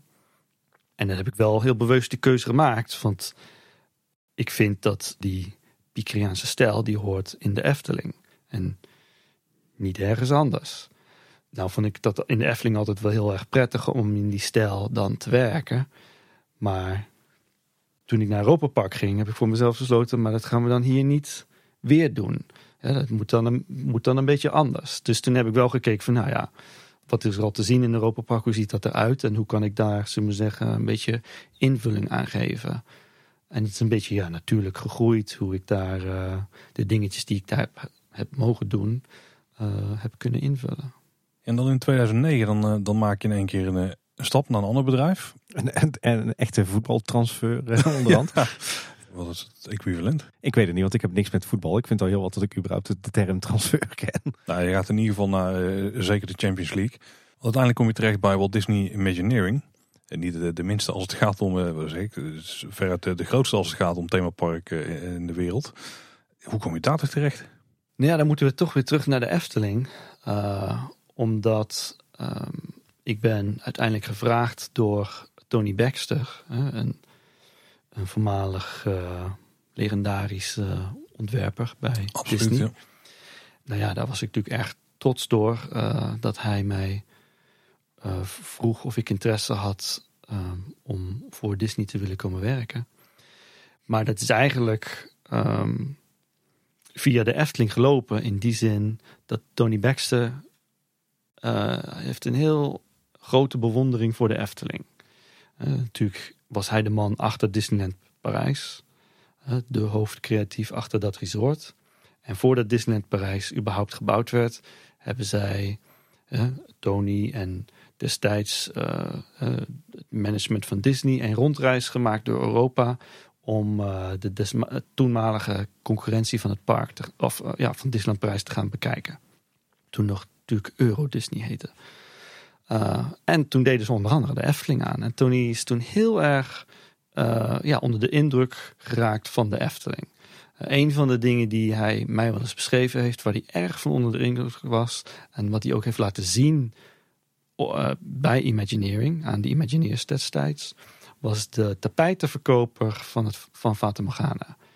En als, als hij dat omschrijft aan mij, dan krijg ik er ook altijd meteen beelden bij. Natuurlijk weet ik hoe het eruit ziet. Maar ik kan me ook echt voorstellen dat dat dan voor mensen die er niet in zijn geweest, dat die daar ook meteen dan mooie beelden bij krijgen. Maar hij was erg onder de indruk dat, dat je dus als, als kijker in een boot zit en dat er dan een pop is die naar de boot loopt. En achter zich een vliegend tapijt heeft. En dat hij vervolgens met die boot interactie heeft door te vragen of je dus zo'n tapijt wil kopen en dan vervolgens met de boot, met de snelheid van de boot meeloopt en dat je dan die verkoper weer verlaat en die draait zich dan weer om voor de volgende boot. Dan was die erg van onder de indruk. En toen waren er meer dingen waar die erg van onder de indruk was. En heeft eigenlijk sindsdien, toen die Efteling heeft leren kennen, ook, zullen zeggen, contact gekregen met nou ja, een aantal hoofdpersonen van de Efteling. Waaronder natuurlijk Tom van der Ven en Alex Lemmens. En uh, toen ik weg moest bij de Efteling, toen uh, heeft Lex dus ervoor gezorgd dat er een portfolio van mij naar, op het bureau van Tony Baxter terecht kwam. En nou ja, goed, destijds lukte dat dus niet om internationaal iemand aan te nemen. Dus toen ben ik het eigenlijk weer een beetje vergeten. Ik ben toen bij Europa Park aan de slag gegaan. En ja, heb daar niet echt meer aan gedacht. Plus dat ik in mijn portfolio destijds had ik een e-mailadres wat ik eigenlijk daarna niet meer echt gebruikte. Dus twee jaar later, dus ik ben in Europa Park begonnen in 2000, uh, ja, 2005, nou ja, meer dan twee jaar later, 2008, kreeg ik ineens uh, toen een e-mail op dat oude e-mailadres. Af en toe keek ik dan nog wel eens op, maar bijna nooit meer. Maar ik, ik uh, keek de e-mail en toen zag ik ineens, en ik wilde eigenlijk een merendeel weggooien, en toen zag ik ineens de naam Tony Baxter.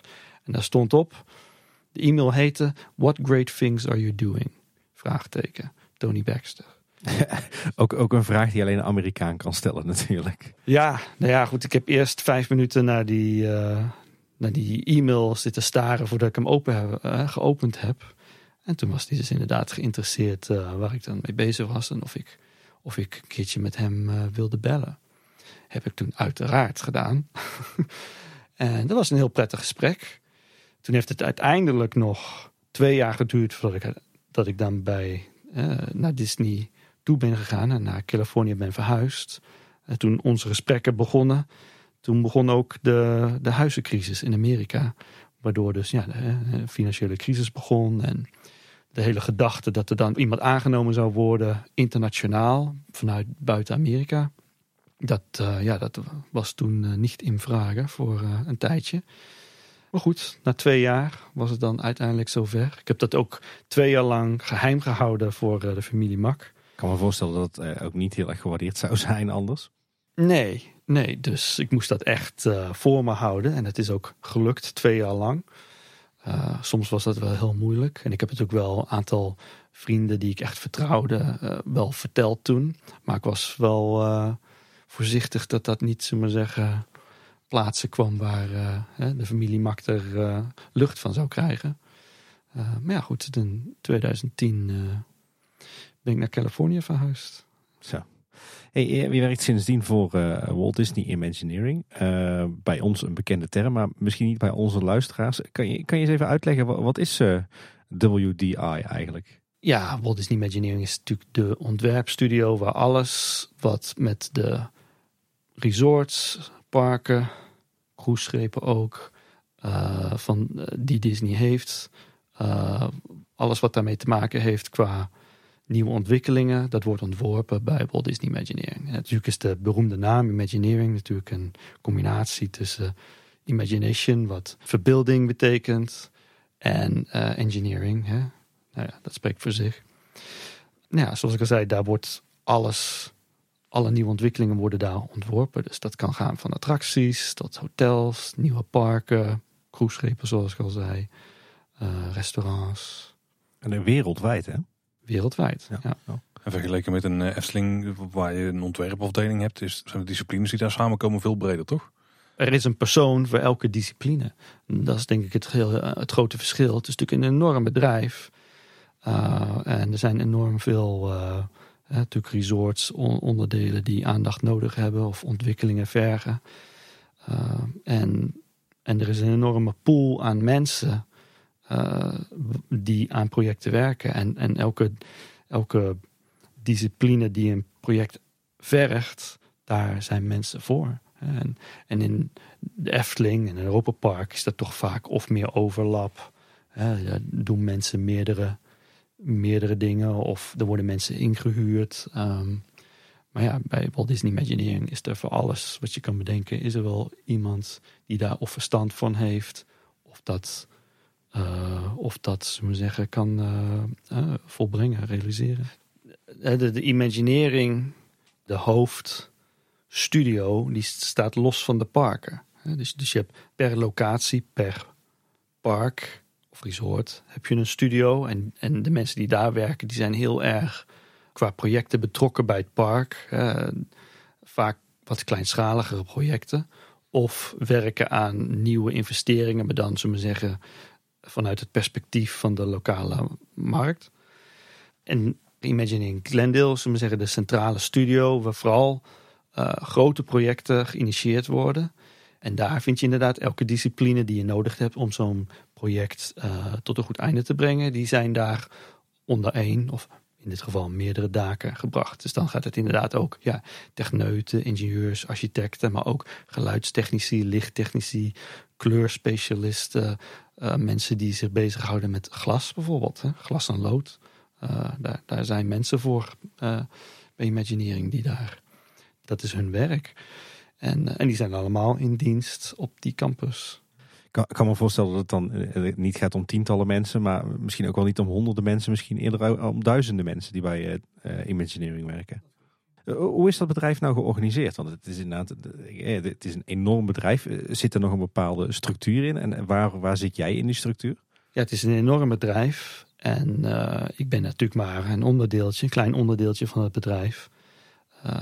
Maar mijn taak als executive creative director is dus het, het eigenlijk niet heel anders als mijn werk was op de Efteling. Het is alleen dat er een ander, andere titel boven is gezet en dat de schaal van mijn projecten erg vergroot is. En, maar in principe doe ik min of meer hetzelfde werk.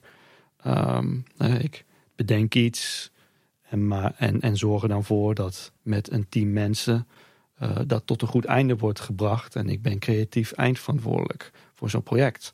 Maar zoals ik zei, de, het grote verschil zit, het, zit hem erin dat het team veel groter is. En dat de schaal van de projecten ook veel groter is. Michel, we hebben natuurlijk, Paul en ik hebben allebei zitten smullen bij het bekijken van de docu The Imagineering Story op Disney+. Plus. Uh, wij denken dan wel een klein beetje een idee uh, te, te, hebben gekregen van hoe het er bij uh, Imagineering aan toe gaat. En wat bij mij heel erg is blijven hangen, is echt dat er zo'n vibe heerst bij, bij Imagineering. Van we zijn met z'n allen aan het werken aan, aan mooie dingen. Het, de, kwaliteit is het allerbelangrijkste, creativiteit. en dat daar echt ook de vibe hangt alsof Walt Disney hemzelf nog, nog rondloopt. Is dat ook een beetje de, de sfeer, de vibe zoals jij die daar ervaart? Ja, ik denk dat die documentaire dat wel, wat, wel mooi weergeeft. Hè, natuurlijk is, is, het, is het ook voor heel veel mensen werk. Uh, dus, dus het is niet zo dat iedereen altijd maar, zullen we zeggen, vrolijk fluitend door de gangen heen loopt. Maar over het algemeen kan ik wel heel erg waarderen dat, uh, dat, dat een, een, professionaliteit die je binnen die organisatie hebt. En, en al die verschillende disciplines die zoveel kennis hebben over nou ja, hetgeen dan ook maar benodigd is voor die projecten. Uh, en, dat, en dat je daar gebruik kan maken van een enorme groep aan, aan, aan, aan, talent. Uh, dat vind ik wel zelf altijd weer heel inspirerend. Uh, vaak zijn projecten heel erg complex. en dan sta ik soms toch wel eens versteld wat dan soms de oplossingen zijn voor bepaalde problemen.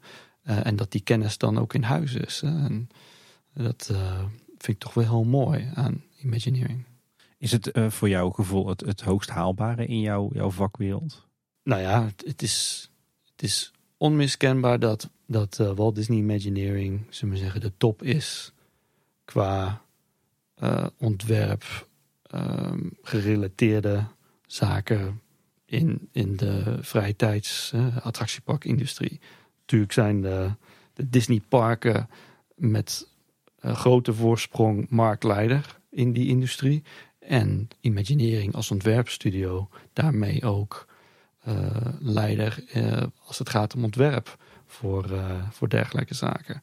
Ja, dat is, dat is denk ik onmiskenbaar. Ja. Maar, maar voelt het voor jou ook, ook zo? Ja, ja. ik denk daar niet zo heel vaak over na, maar ik denk wel dat je dat zo zou kunnen zeggen. Ja, ja. En volgens mij staat WDI er ook om bekend dat ze vrij weinig prijs geven. En nu weten we van een aantal projecten wel dat je eraan hebt gewerkt. Dan beginnen we toch weer bij die, uh, die die je hebt aangepakt daar. ook weer een, een plein wat, wat aangepakt moet worden. Fantasy Fair in het, het, originele Disney park. Wat dan toch wel heel bijzonder is denk ik dat je daar eens mag toevoegen. Ja, dat was eigenlijk ook bijzonder. en inderdaad, weer een, zullen we zeggen, een voormalig restaurant. Wat... Weer een frietent wat niet meer zo populair was. En uh, weerhuisjes. En uh, ja, nou, dat is dus, dus het lot wat uh, aan mij kleeft als ik naar een andere werkgever ga. Maar het was in die zin een heel bijzonder project dat het niet alleen in het hart van Disneyland lag, direct naast het kasteel. maar het was ook de plek waar de persoon dus die mij gevraagd heeft om naar Disney te komen, Tony Baxter, waar zijn carrière begon en ook eindigde eigenlijk. Want, want Tony Baxter is ook met pensioen gegaan vlak nadat ik bij Disney ben gaan werken. En dit was eigenlijk zijn laatste opdracht uh, die hij dus aan mij heeft gegeven voor mij om te verwezenlijken. En daar loopt eigenlijk ook nog een, een soort vreemde parallel als het ware, als ik erover nadenk. Want met Tom van Ven ging dat natuurlijk ook zo. Hè? Die die was aan het eind van zijn carrière, ging met pensioen, gaf mij nog uh, het Anton Pieckplein. Um, en nu verhuis ik naar uh, California, ga voor Disney werken. En daar gaat, ze me zeggen, een legendarische ontwerper ook met pensioen. En geeft dan vervolgens ook weer een pleintje uh, om te ontwerpen voor een hele mooie locatie in Disneyland. Dus ja, ook weer mooie herinneringen aan dat project. Maar het was ook voor mij een project wat mij de mogelijkheid gaf, en dat was ook te danken aan Tony, de mogelijkheid gaf om voor mezelf een, uh, een, een, in een soort transitie te komen tussen de ontwerpwereld in Europa en de ontwerpcultuur uh, bij Disney. Het was natuurlijk niet zo'n heel groot project. Hè. Zeker voor Disney-begrippen was het eigenlijk een klein project. Maar wel heel gedetailleerd. En het, en het gaf mij eigenlijk de mogelijkheid uh, half op zijn Europees dat project te ontwerpen. Maar dan wel kennis te maken met hoe uh, Disney, zullen we zeggen, bepaalde dingen aanpakt. En, dat was op zich wel fijn.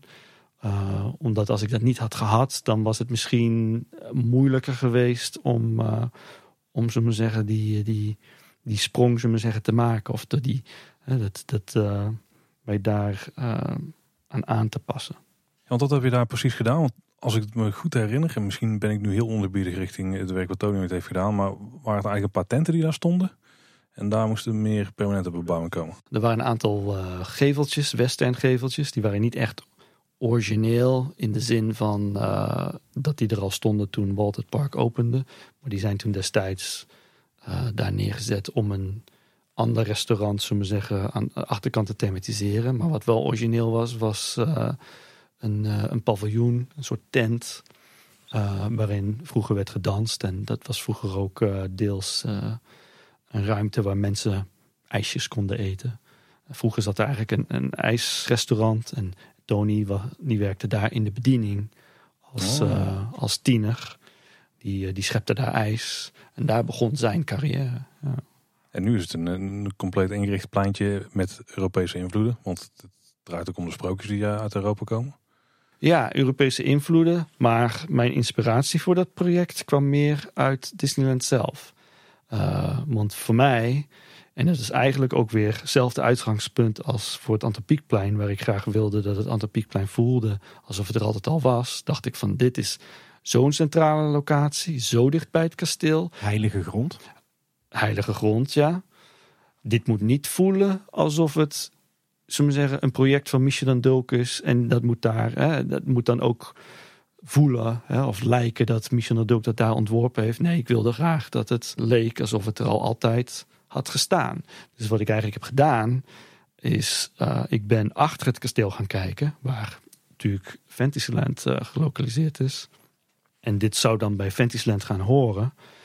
En ik ben daar heel goed die, die gebouwen gaan eh, bestuderen. Ook de schaal. Hè. Wat sommige luisteraars misschien wel zullen weten. eh, die misschien wel eens Disneyland Anaheim hebben bezocht. Is dat het kasteel in Anaheim heel klein is. Eh, dus een van de dingen die ik heb bestudeerd is... hoe hoog zijn de hoogste architectuuruitingen in Fantasyland... en hoe relateert zich dat tot het kasteel?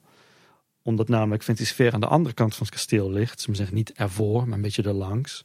Maar ik wilde niet dat wat ik zou gaan doen, zullen we zeggen, het kasteel zou gaan overschaduwen. Hè, met, met een architectuurvorm die ook middeleeuws is. Eh, dus dat, dat was een van de dingen die ik daar eh, goed heb bestudeerd. En ik heb dan ook de hoogste toren die in Fantasy Fair te zien is. Die is gebaseerd op de toren van eh, Peter Pan's Flight. Dat is namelijk de hoogste toren aan de Fantasyland kant. Toen heb ik bestudeerd en ik vond dat dat mooi paste. Hè. Dat hadden de voormalige Imagineers die daar gewerkt hebben, hebben dat heel mooi, eh, heel mooi voor elkaar gekregen. Dus daar heb ik dat op gebaseerd en daar de hoogte bepaald. En verder ook de, de hele uitstraling, zullen we zeggen. De veramerikanisering van Europese architectuur heb ik daar ook bestudeerd en proberen te tekenen. En ook geprobeerd dan dat, zullen we zeggen, in mijn eh, gevelaanzichten die ik getekend heb voor dat project, dat dan in te brengen. En dan is eigenlijk wel grappig dat dan hè, in het samenwerken met Tony Baxter, dat, dat je dan ook te horen van, oh, dit is misschien nog een beetje te Efteling. En het moet, meer, moet iets meer Disney. Dus, eh, en nou, dat heb ik dan ook geprobeerd om het eh, meer Disney te krijgen. Hè, meer Disney te maken. Dat het echt voelt alsof het in Disneyland thuis hoort. Maar ik voel wel ontzettend veel parallellen tussen de Fantasy Fair en, en, en het Anton Pieckplein. Ja, eigenlijk. er zijn heel veel parallellen. Ja, ja. Ja, wat een toeval eigenlijk. Hè? Er zit ook een soort smetje toch in eh Fancy Fair. Ja, nog. ja, dat, dat klopt. En eh, ja, dat is, dat is eigenlijk de, het meest, de meest letterlijke verwijzing naar de Efteling. eh, ja, die ik ooit na de Efteling heb eh, verwezenlijkt. Dat is op een gegeven moment toen eh, dacht ik van nou, misschien kunnen we wat meer attractiviteit in dit, in dit gebeuren, in dit kleine dorpje, deze gevelpartij krijgen door er iets interactiefs op een of andere manier in te krijgen. Waar mensen even tijd kunnen verdrijven. Gewoon iets heel kleinschaligs. Nou ja, en dan als Efteling-kenner eh, moet je dan toch al snel denken aan hè, de, de kip en eh Zwaankliff aan. Nou, zoiets dergelijks heb ik toen proberen te, te ontwerpen voor, eh, voor Disney. Met natuurlijk een, een Disney-uitstraling en een, een film die ik erg waardeer ook van Disney. Waar eigenlijk niet veel in de parken voor over te vinden is. Dus ik dacht, nou, heb ik, kan ik en iets inbrengen, zullen zeggen, qua film, wat mij, zullen zeggen, zelf erg eh, aan het hart ligt. En iets attractiefs, iets extra's. Eh, en dat werd ook heel erg, zullen zeggen, die ideeën werden ook heel erg eh, gewa- gewaardeerd. Dan zag je toch, herkende je toch eigenlijk dat, dat zoiets zoals zo'n zo'n klein speeldoosje, ja, dat was eigenlijk nieuw voor ze. Dat hadden ze nog nooit zo gedaan. Hè? Zoiets kleinschaligs. Dus dat was eigenlijk voor, voor, voor Disney nieuw. Uh, in ieder geval voor Disneyland. En, uh, en voor mij was het leuk om toch, zullen we zeggen, een soort knipoogje naar de Efteling te maken. Uh, om een, een, een smidje-achtig ja. iets te kunnen realiseren in dat project. Ja, iets van totaal andere schaalgrootte uh, is denk ik toch wel uh, Frozen. En uh, dan vooral Frozen Ever After, als ik het, het, goed zeg. Ja. Denk ik wel een van jouw grootste projecten tot nu toe bij Walt Disney Imagineering. Ja, tot nu toe die af is. Ja, ja. ja dat klopt. Dat project vond plaats aan de andere kant van de Verenigde Staten. Betekent dat trouwens ook bij Disney dat je dan ook verhuist tijdelijk naar de andere kant van het land, als het een uitvoer is? Uh, dat kan soms wel uh, voor projecten, dat, uh, dat mensen verhuizen tijdelijk. maar zelf heb ik voor dat project alleen maar heen en weer gevlogen over Amerika. Wat overigens vijf uur duurt als je in het vliegtuig zit. Dus het geeft een beetje de schaal aan ook aan van, van dat land. Precies twee afleveringen van Kleine Boodschap per ja. maar dat was ook, ja, dat Frozen Never After was ook een heel mooi project om aan te werken. Nou ja, wat leuk is ook, hè, natuurlijk teruggaand weer, terugkijkend op de Efteling weer. Wat leuk aan Frozen Never After is. En zo zijn het een aantal dingen in mijn carrière die dus blijkbaar elke keer terugkomen. Zoals die dorpjes die ik dan moet ontwerpen uh, als ik begin. Maar ook bijvoorbeeld uh, Hans Christian Andersen uh, sprookjes die zich in de winter of ja. die met winterse tafereelen te maken hebben. Want Frozen is natuurlijk heel losjes gebaseerd op het sprookje van Hans Christian Andersen, de Sneeuwkoningin. Ja. En ja, dat kwam op een gegeven moment op mijn pad, omdat ik uitgenodigd werd om een, een ruwe versie van die film te bekijken in de studio, een animatiestudio. Uh, dus die film was toen half af. Deels nog, zullen we zeggen, schetsen en ruwe animatie, die niet af was zonder belichting. En het enige wat ik eigenlijk tot dan toe over die film wist, is dat het dus gebaseerd was op de Sneeuwkoningin. En ik had wel een, een, uh, schets gezien van uh, het ontwerp voor de karakters. Maar voor de rest wist ik eigenlijk niks. En toen ben ik in die in dat theater bij de studio uh, tot ontdekking gekomen dat heel veel elementen die zij in de film gebruiken voor de achtergronden, decor, de architectuur, maar ook de kostuums van de karakters, dat die geïnspireerd zijn Noorwegen slash Scandinavië. En toen is bij mij eigenlijk een beetje een balletje gaan rollen, omdat ik wist dat uh, in het Noorweegse paviljoen daar bevond zich een attractie hele leuke attractie.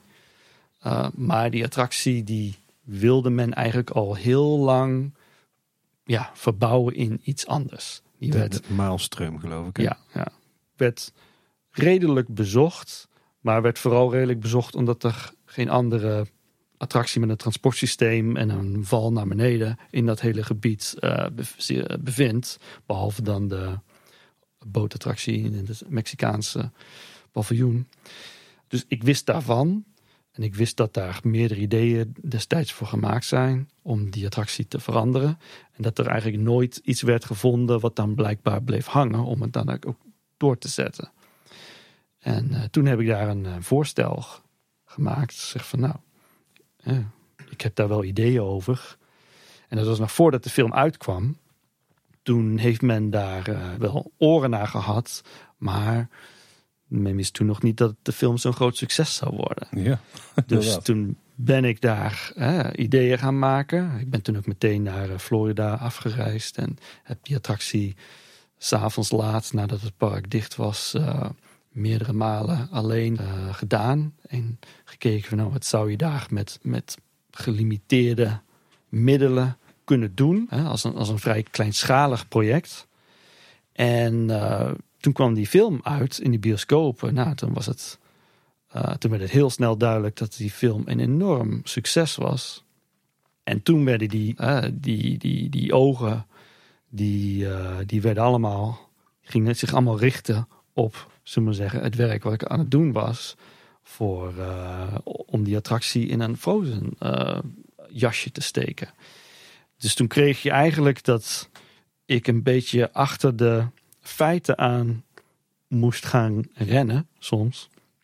Omdat die film alsmaar meer en meer succesvol werd. Dus iets wat eigenlijk heel bescheiden begon, uh, werd elke keer veranderd. De programmering van dat project werd eigenlijk elke keer zich aangepast naar gelang dat die film uh, meer succesvol werd. Uh, en uiteindelijk werd toen natuurlijk wel de knoop doorgehakt van oké, dit is het, dit is hetgeen wat we gaan doen. En uiteindelijk is dat dan de attractie geworden zoals die gebouwd is. Plus de, uh, de uitbreiding van het Noorweegse paviljoen met een, een meet and greet en, en een nieuwe shop.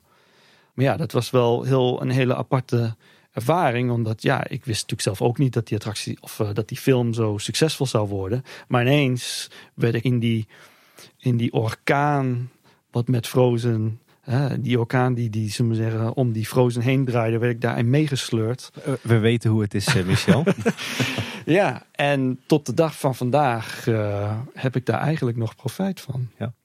ja, ik zeg dat omdat wij allebei twee jonge dochters hebben, ieder. Dus uh, bij ons, in ieder geval bij ons thuis is Frozen ook nog steeds een enorme hit. Ik denk dat ik die film woordelijk mee kan praten ongeveer. Ja, de onderhoud van Frozen Ever After wordt ook wel eens aangevraagd hier op Samsung. Even te kijken of we dan naar bed gaan. Ja, thuis thuis ook, ja. Maar, maar je zat er natuurlijk wel vast aan, aan de bestaande ride. Dus je had geen, niet 100% ontwerpvrijheid. Deels.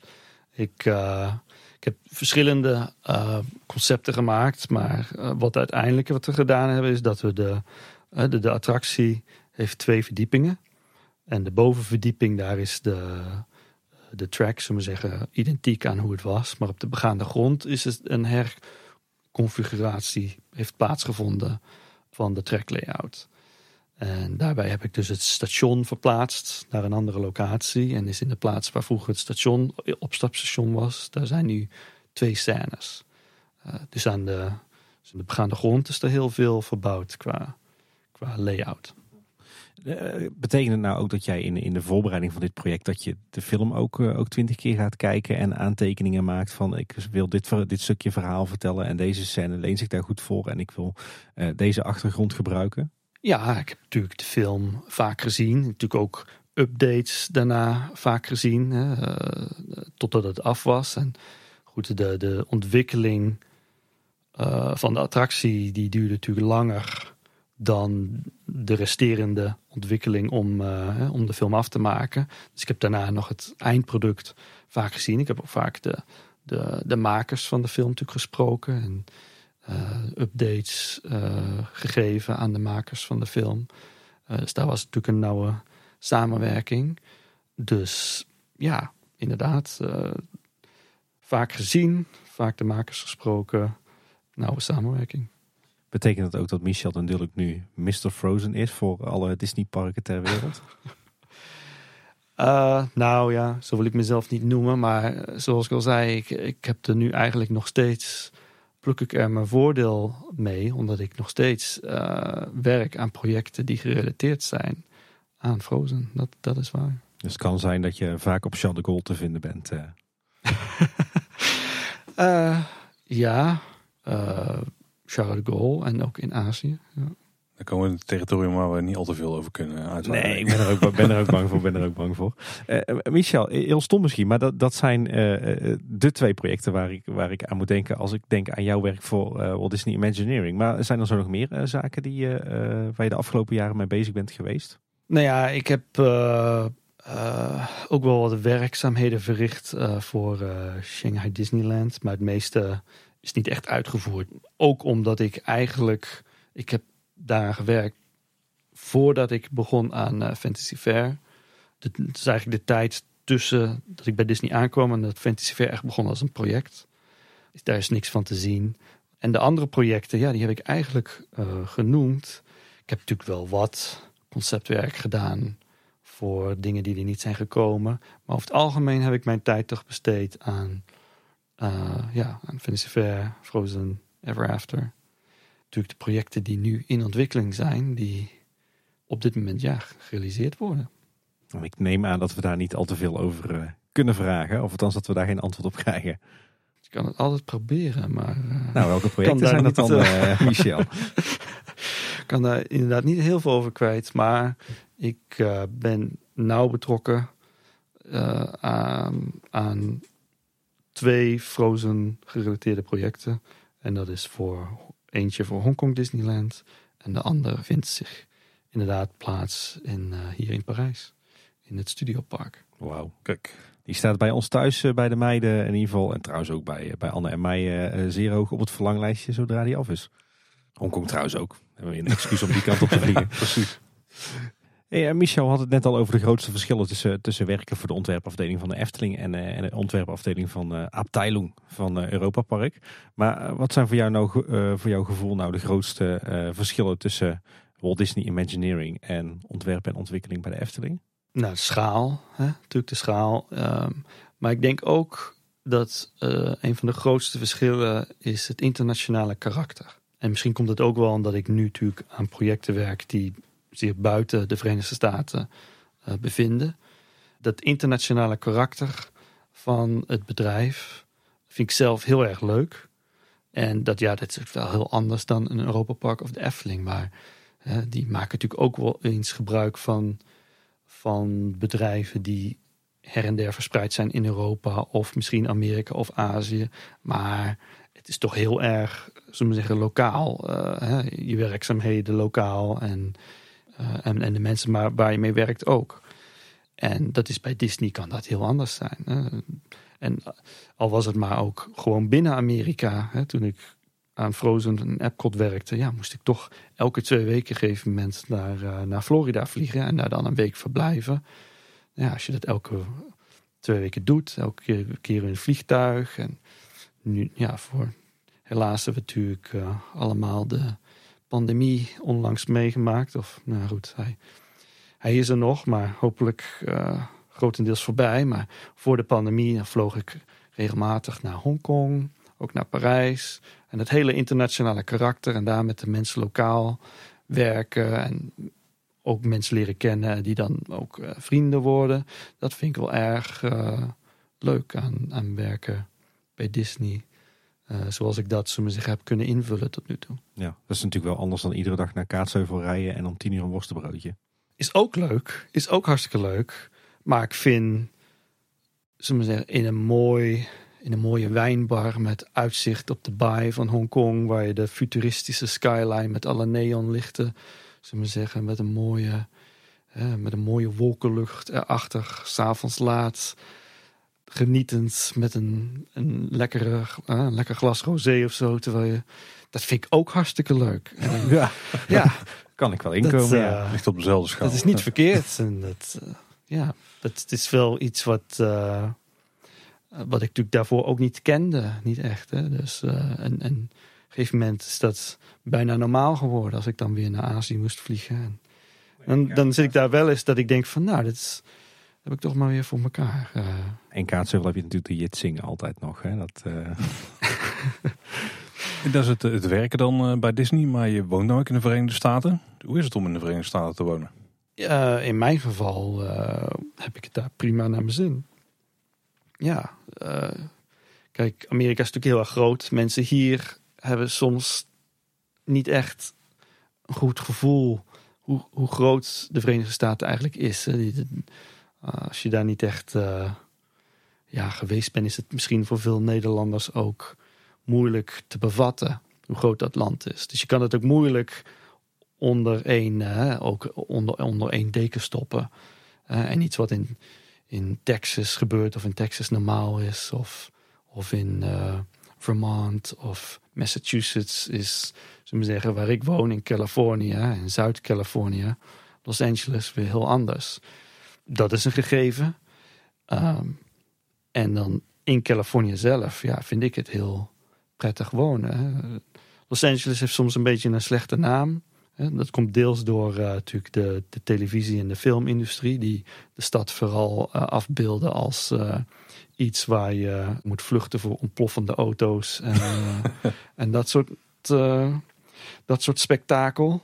Uh, en deels komt het ook door de uitgestrektheid van de stad, waar mensen soms ja, een beetje overrompeld zijn of verbaasd zijn dat het allemaal zo uitgestrekt is. Maar als je eenmaal die stad leert kennen, dan is het een hele fijne, prettige stad eh, om te wonen. En alles is er. Het is heel erg internationaal, heel veel nationaliteiten, goede restaurants. En, en natuurlijk het klimaat. Ja, het klimaat in Californië is het beste klimaat eh, ter wereld. Ja, er zijn natuurlijk wel eens brandjes, dat is minder. Maar dat je s'morgens wakker wordt en er is blauwe lucht.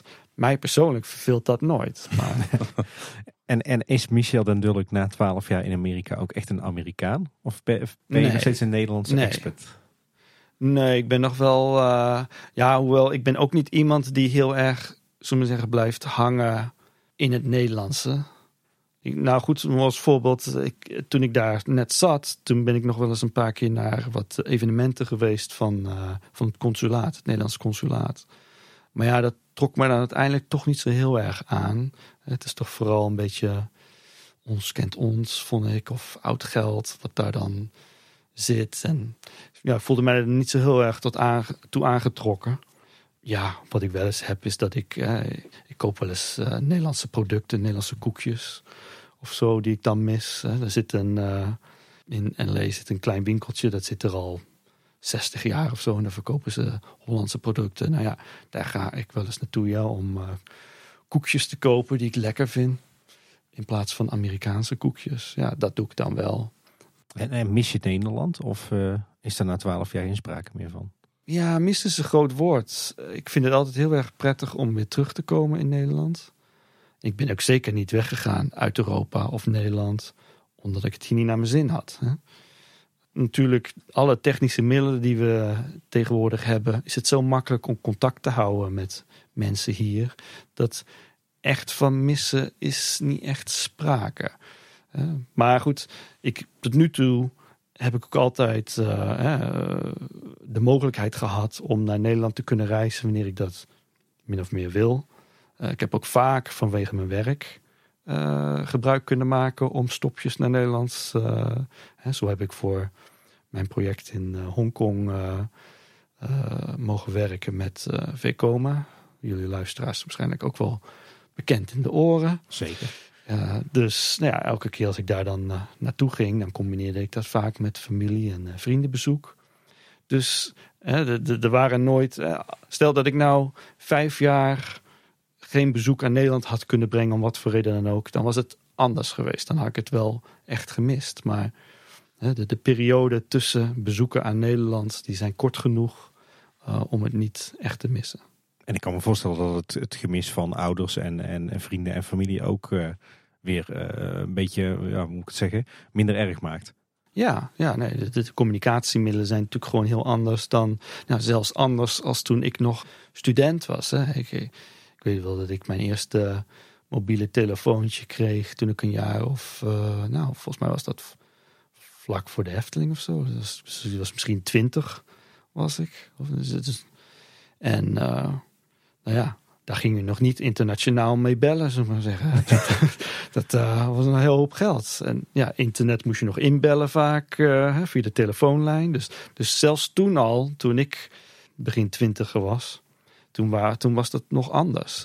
Nu is het allemaal zo veranderd dat eh, het is geen probleem meer om, eh, om contact te nemen met mensen en dat je ze ook nog kan zien. Het is ook nog een heel verschil of je iemand alleen belt of dat je ook, zullen we zeggen, hè, het gezicht kan zien via videobellen, videoconferencing. Dus dat maakt het wel een stuk makkelijker.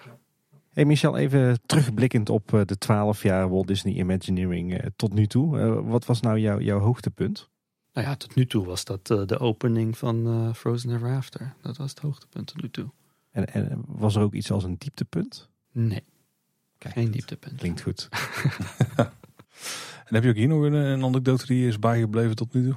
Nou, anekdote, misschien niet zozeer een anekdote, maar ik heb wel eh, op een eh, inspiratiereis naar Noorwegen heb ik eh, een team meegenomen naar de Efteling. En daar hebben we toen een hele dag eh, vertoefd. En dat, eh, dat was erg leuk. Dus toen kon ik eh, ja, een aantal van mijn Amerikaanse collega's kennis laten maken met de Efteling. Veel van hun hadden al gehoord natuurlijk van mij wat de Efteling een beetje inhield. En nou ja, soms relateer ik dingen nog wel eens aan de Efteling. Of het komt gewoon op in een gesprek. Maar dan had ik mooi, ja, het was een mooie mogelijkheid voor hun om buiten, ze maar zeggen, waar de reis echt om ging, om naar Noorwegen te gaan. Om ook even kennis te maken met dat gekke park waar die Hollander dan vandaan komt. Waar die het altijd over heeft. Ja. Ja, Zijn jullie toen ook naar het meisje met de zwavelstokjes eh, geweest? ja, ja, dat klopt. Ja. En hoe ervaren niet-Nederlandse eh, bezoekers dat? Ja, zij kunnen dat natuurlijk niet verstaan. Eh, dus dat is natuurlijk wel een barrière. Maar mijn indruk was dat ze het wel, eh, dat, ze dat wel eh, mooi vonden, leuk vonden. Ja. Met de muziek de emotie voor een heel groot deel wel binnenkomt. En de projectie. Mhm. Iets wat ik me trouwens nog afvraag, klein zijstapje. Eh, je, hebt, eh, je hebt een bijzondere band met Tony Baxter. Eh, kom je zo nog meer in aanraking met andere eh, beroemde Imagineers?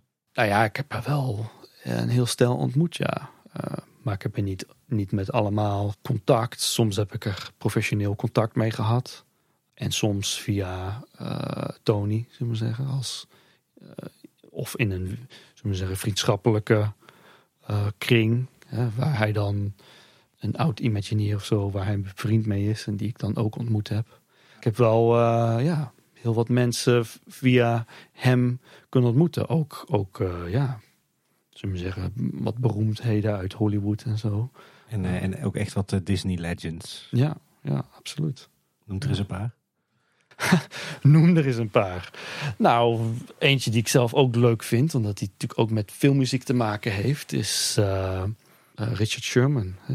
Oh, Natuurlijk eh, de muziek samen met zijn broer, De Sherman Brothers. de Sherman Ja. Brothers, geschreven heeft voor Mary Poppins, onder andere. Maar natuurlijk ook Small World.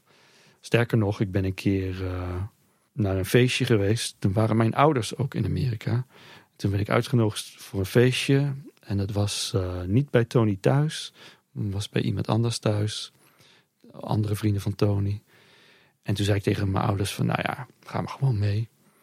Dat was toen ook Richard Sherman. En die heeft toen op een piano, die daar in de woonkamer stond, eh, nou ja, alle klassiekers, zullen we zeggen, die je kunt bedenken, die hij heeft geschreven en heeft gecomponeerd, daar live gespeeld en gezongen.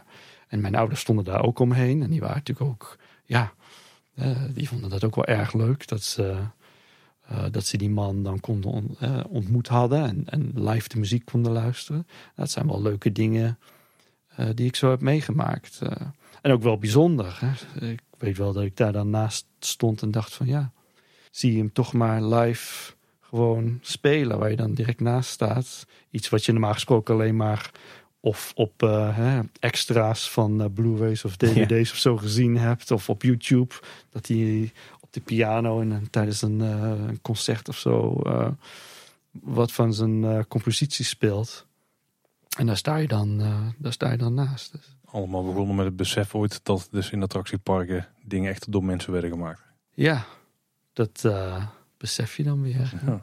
Michel, als je terugkijkt op, op de, 12 jaar die je tot nu toe bij Walt Disney Imagineering werkt. Wat, wat is dan tot nu toe je belangrijkste les geweest? Wat, wat is het meest waardevolle wat je ervan geleerd hebt? Poeh, moeilijke vraag. Ik leer eigenlijk elke dag nog, eh, als ik 's morgens begin. En zijn er elke dag wel momenten dat ik denk van, dan heb ik weer, weer wat geleerd. Hè. Dat is natuurlijk een beetje een eh, slap antwoord, maar ik heb meer geleerd, iets meer de managerkant van het verhaal. Omdat Disney, hè, de projecten zijn zo groot, de, de teams zijn zo groot. Ik kan niet al het werk meer zelf doen. Uh, dus ik- heb veel meer een sturende uh, rol dan ik had bij de Efteling. Bij de Efteling had ik ook natuurlijk een sturende rol. Vooral in de uitvoering. Het ontwerp deed ik vaak natuurlijk zelf. En bij Europa Park ook. En bij Disney is dat natuurlijk veel minder. Probeer ik nog steeds wel ook dingen zelf te tekenen. Uh, maar de meeste keren als ik iets op papier zet... Uh, het zij op papier of digitaal... dan is dat zullen zeggen, om richting aan te geven. De hele kant die aan projecten zit om zullen zeggen, een project door een proces te leiden, waardoor het uiteindelijk dan ook door de leiding van het bedrijf geaccepteerd wordt en goedgekeurd. En dat daar dan ook de financiële middelen worden vrijgegeven. Dat is toch wel een behoorlijk gecompliceerd uh, proces. Veel gecompliceerder als bij de Efteling. En zeker als bij Europa Park. Uh, en daar heb ik wel veel geleerd wat ik uh, eigenlijk ja, de functies waarvan ik zelf niet echt wist dat ik, dat ik ze had of dat ik er goed in was. Wat ik eigenlijk bij de Efteling of bij Europa Park niet echt eh, nodig had. Dat is, zullen we zeggen, één iets wat ik misschien wel kan ja, benoemen als iets specifieks wat ik wel eh, geleerd heb bij Disney. En daar ook nodig had om uh, projecten erdoor te krijgen. Ja. Dus, dus je bent bij Disney niet alleen de ontwerper, maar ook een beetje de projectmanager en de procesmanager geworden. Nou, niet. Uh, kijk, er is een projectleider op het project en er zijn uh, producers. En, dus ik hou me niet echt bezig met uh, hoeveel uren iemand op een project gaat werken. Of wanneer, zullen we zeggen, een leverancier betrokken moet gaan worden. Dat niet. Maar daar ben ik meer zijdelings of wel geïnformeerd of werk samen met die mensen. Maar dat is niet mijn taak. Maar het opstarten van een project is, ja, daar zit toch wel een complexiteit achter. Met name omdat het, omdat het bedrijf zo groot is en de hoeveelheid mensen die daarbij betrokken zijn. En nou ja, dan praten we ook over analisten en mensen die van alles berekenen over hoe de toekomst eruit gaat zien. En dat is maar één, één klein onderdeel. Ja, alleen met het geveltje tekenen red je het dan niet. Dus ik heb er wel heel andere aspecten moeten uh, gebruiken. Uh, waar ik voorheen uh, eigenlijk geen gebruik van maakte. De schaal van het bedrijf en de complexiteit die daarbij hoort, die vraagt gewoon naar meer kennis om daar mee om te kunnen gaan. En dat heb ik wel geleerd bij Disney. Ze zeggen van de Efteling wel eens, het is net een gemeente. Maar ik denk dat je van Imagineering dan kunt zeggen, het is net een rijksoverheid. Ja, zo zou je het wel kunnen, ja, ja, ja. Voor sommige landen waarschijnlijk bijna letterlijk. Want, ja, ja. Goeie analyse, Tim. Ja, een klein land en, uh, en, uh, en het Disney Concern is waarschijnlijk wel vergelijkbaar. Ik denk het ook wel, ja.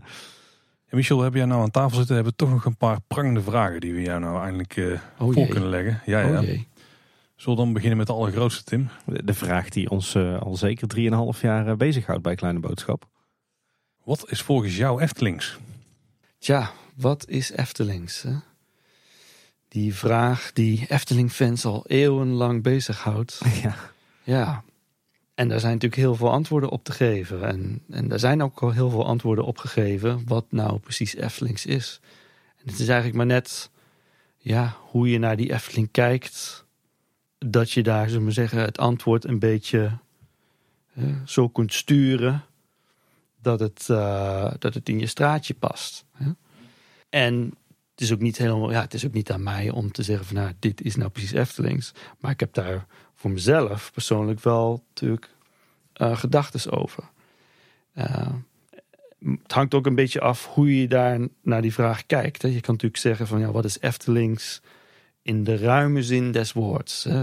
En, en marketeers zullen dat vaak natuurlijk op die manier bekijken. En dan krijg je antwoorden als nou ja, het, bos, familiair, uh, kindvriendelijk, eekhoorntjes, uh, dat soort termen. Dat is Eftelings, rustgevend. Uh, maar je kan het ook bekijken. In dit geval zal ik dat, dat op die manier analyseren. puur, zullen we zeggen, ontwerptechnisch. Als je puur ontwerptechnisch naar de Efteling kijkt, dan is naar mijn mening Antropicaanse handschrift waarmee de Efteling begonnen is, dat is Eftelings. Er zijn heel veel mensen, ook toen ik bij Efteling zat, discussies überhaupt waar ik nooit mee te maken heb gehad, gewoon online. Natuurlijk fans met elkaar discussiëren, die zeggen van nee, dat is te, dat is te smal, dat is te smal denken. En ik snap die gedachtegang wel, maar als je het puur bijna wetenschappelijk gaat bekijken, hè, bijna als een, zullen we zeggen, een kunsthistoricus kijkt naar kunst, die dus kan detecteren van dit is een Vermeer en dit is gemaakt door een leerling van Vermeer, maar dit is gemaakt door een compleet andere schilder die dat kan herkennen. Als je zo naar de Efteling kijkt, dan kun je een patroon herkennen. Hm? De Efteling is natuurlijk begonnen met een heel eigen signatuur door Anton Pieck te vragen als de hoofdontwerper voor het Sprookjesbos en later andere invullingen aan de Efteling. Uh, en hoe iets getekend wordt op papier, hè, destijds door Anton Pieck, en de kleurstellingen die hij daarbij gebruikte, zo werd het uitgevoerd in het park. En daarom zit die signatuur er natuurlijk ook in, in het park, omdat er uitgevoerd is hoe Anton Pieck het op papier heeft gezet. In het begin nog een beetje professorisch, maar het zat er altijd al in. Later is Tom van de Ven natuurlijk bij de Efteling gekomen. En die heeft ervoor gekozen om die signatuur door te zetten. En heeft dat palet uitgebreid, maar altijd met de signatuur die hij van Anton Pieck over heeft genomen. De bekende hand van Anton Pieck. Als je ook naar de, historie van de Efteling kijkt en je zegt van oké, wat is nou het eerste wat buiten die signatuur gebouwd is in de Efteling? Dan moet je eigenlijk heel wat jaren door de geschiedenis gaan voordat je, er, voordat je iets tegenkomt. De Efteling geopend in 1952. Ik, naar mijn mening, is het eerste wat echt buiten de boot valt Carnaval Festival in, dan praten we 1984. Ruim buiten de boot, ja. Ruim buiten de boot, ja. Nou hoor ik misschien mensen zeggen thuis, terwijl ze de podcast luisteren, van ja, maar wat dan de Python? De Python valt toch ook buiten de boot? Is mijn antwoord, de Python is niet gethematiseerd. En als je kijkt naar de dingen die wel ontworpen zijn voor de Python destijds, zoals bijvoorbeeld het logo. Het logo is destijds door Tom van de Ven getekend. Dat had zo'n gekrulde slang als eh, logo die oorspronkelijke tekening van Ton en de kleurstellingen van die slang en de kleurstellingen van de, uh, de belettering, die zijn in het handschrift van Ton en het, daarmee het handschrift van Anton Pieck getekend. Ook had het station, hoewel het station verre van gethematiseerd was, het was een heel eenvoudig, het is nog steeds een heel eenvoudig gewoon glazen hok. Maar als je dan kijkt, wat was er dan aan dat station? Dan de daklijsten om dat station heen hadden volgens mij eh, een piekgroene kleur. Met misschien nog een piekrood randje. Er stonden kleine, ja, van die typisch Eftelingse ornamentjes op, dat, op die daklijsten. Volgens mij staan die er nog steeds op, weet ik niet. Uh, die hadden ook die kleuren. Dus wat er was, was heel erg minimaal. Maar wat er was, was met die signatuur weergegeven. Dus mijn antwoord is van nee, de Python was wel degelijk. Hè. Tuurlijk had het niks met het Sprookjesbos en zo. En, en, en was het een stap die de Efteling zette die wegging van het Sprookjesbos. Dat is, dat buiten kijf. Maar als je puur kijkt naar wat is er hè, ontworpen, getekend, uh, wat bij die attractie hoort en welke signatuur draagt dat, dan is dat gewoon uh, de hand van Anton Pieck die daar nog in zat. Uh, ook bij de Bob, het station van de Bob, oorspronkelijke station van de Bob had was minimalistisch natuurlijk. Maar die, de, de, de schilderingen die om de ramen zaten, waren niet echt Oostenrijks. Die hadden toch wel duidelijk die soort Anton Pieck signatuur als het gaat om hè, de, de, de, de, de Anton Pieck krul, die wel eens genoemd werd vroeger ook toen ik bij de Efteling zat. Had heel duidelijk die, uh, die signatuur. Ook het oude logo van de Bob. Nou, zo kun je nog wel doorgaan. Carnaval Festival was duidelijk een eerste stap in een andere richting als het gaat om hoe dingen er visueel, visueel uitzien.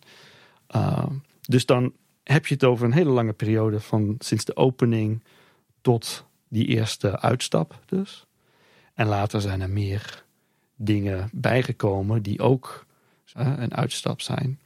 Zeggen, als je op die manier naar de Efteling kijkt, dan denk ik nee, is heel duidelijk een signatuur waarvan je kan zeggen, nou dat is echt Eftelings, dat is wat het park bijzonder maakt. Het, is ook, het zijn ook niet de attracties. Hè? Er zijn, Efteling heeft eigenlijk op Droomvlucht na geen bijzondere attracties. Droomvlucht is het enige transportsysteem dat speciaal voor de Efteling is geëngineerd, gemaakt. Dus geen directe kopie van. Alle andere transportsystemen, nou ja goed, je hebt de Vliegende Hollander in principe ook, maar in, mindere mate. Dat had eigenlijk achteraf gezien niet echt een ander transportsysteem moeten zijn. Dan had het misschien wat beter gewerkt. Ja. ja. Uh, Villa Volta uh, was voor een half jaar een heel uh mhm. -huh. uniek uh, transportsysteem.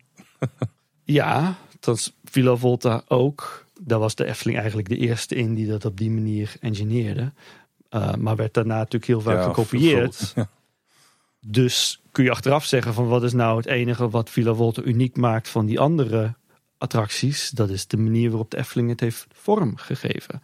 En dus de, het is de uitstraling naar mijn mening van de Efteling door de jaren heen die de Efteling echt bijzonder maakt en de Efteling uniek maakt in de wereld. Niet zozeer het type attractie dat zij hebben aangeschaft, maar zullen we zeggen de signatuur.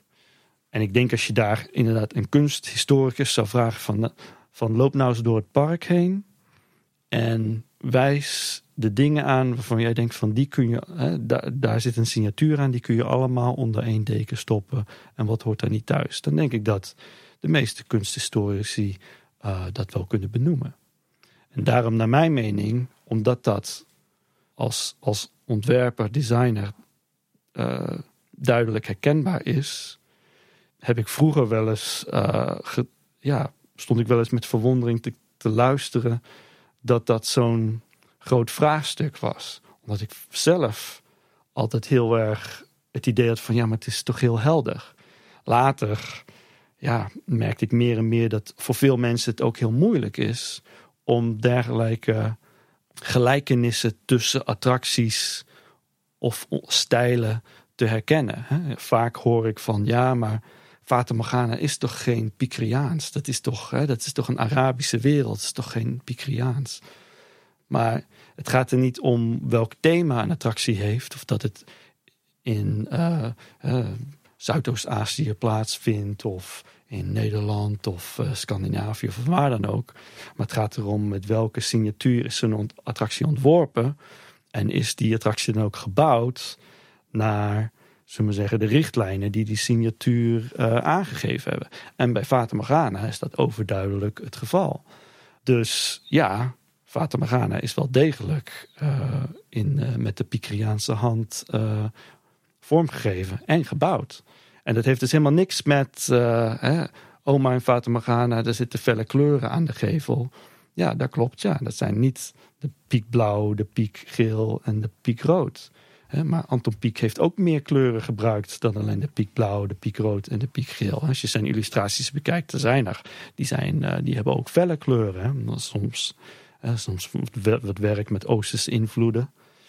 Dus dat zijn twee verschillende zaken.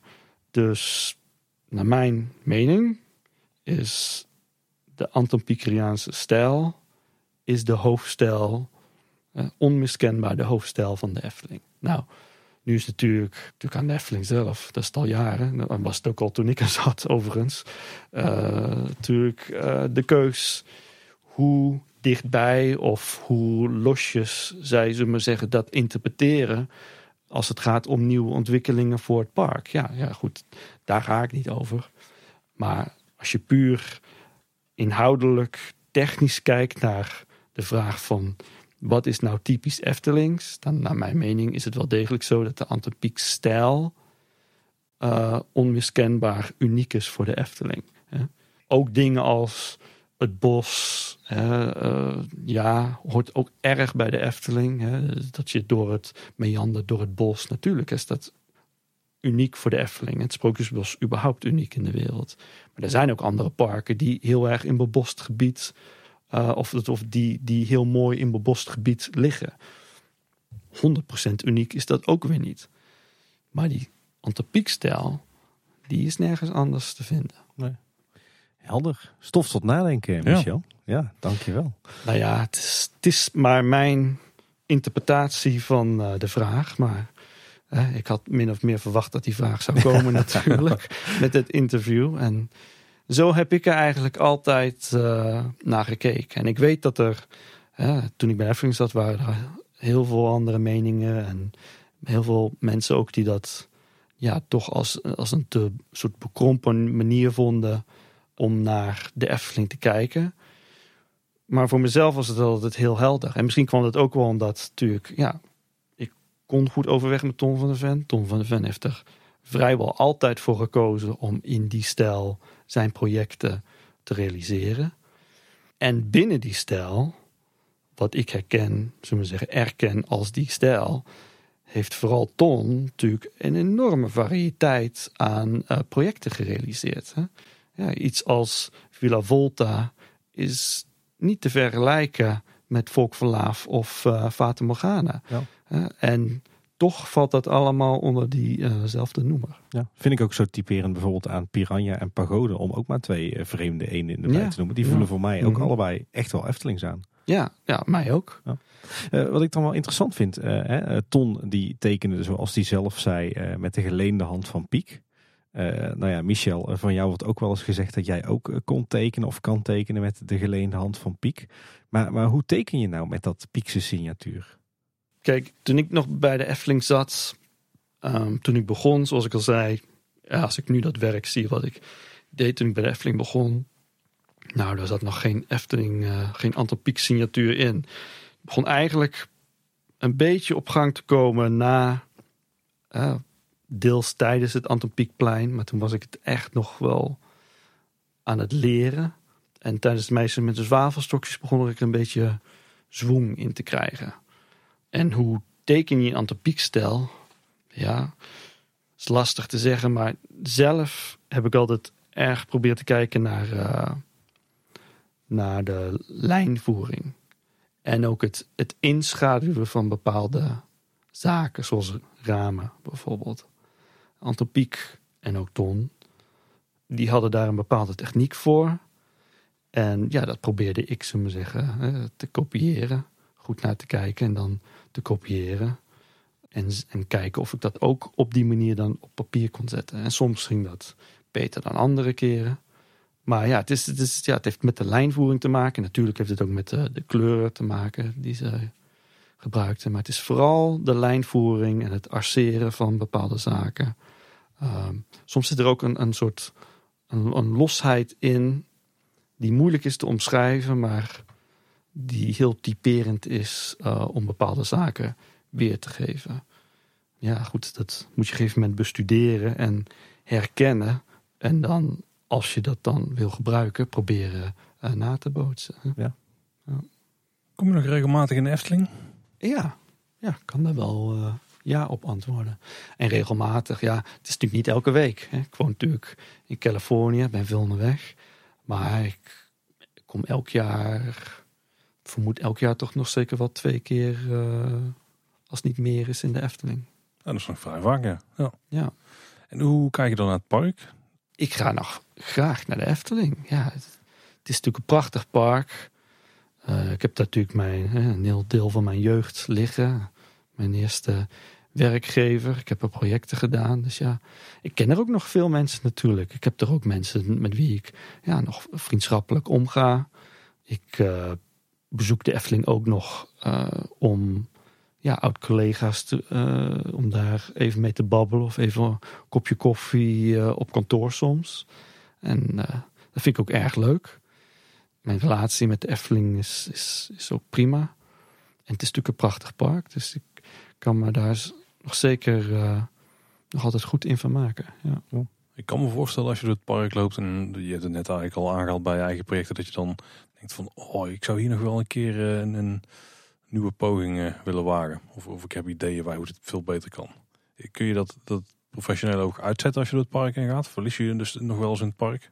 Nou ja, kijk, natuurlijk als ik door het park loop, uh, heb ik wel eens ideeën over hoe ik het zou gedaan hebben als ik een dergelijk project gekregen zou hebben. Niet alleen over mijn eigen projecten. Ik had al eerder aangegeven van nou, ik zou alles anders doen. Natuurlijk zie ik ook wel ja, nieuwe projecten die uh, gerealiseerd zijn. En ik vind van oh, hoe zou ik dat nou aangepakt hebben als ik dezelfde opdracht zou hebben gekregen. Maar goed, ja, daar denk je dan wel eens over na. Maar dat verhindert mij niet om ook gewoon hè, onbezorgd plezier te hebben in de Efteling. En ook uh, van dingen te genieten. Hè, die, uh, zullen we zeggen, na mijn vertrek uh, gerealiseerd zijn. Uh, dus in die zin zit dat elkaar niet in de weg. wat zou jouw toekomstbeeld zijn voor de Efteling? Oh, toekomstbeeld voor de Efteling, ja. God, vind ik moeilijk om te zeggen.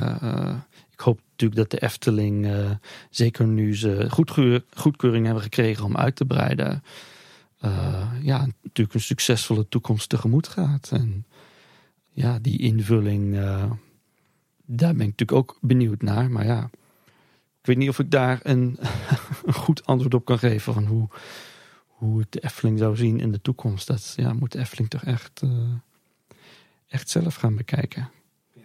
Nou, dan willen we wel iets tegen jou aanhouden.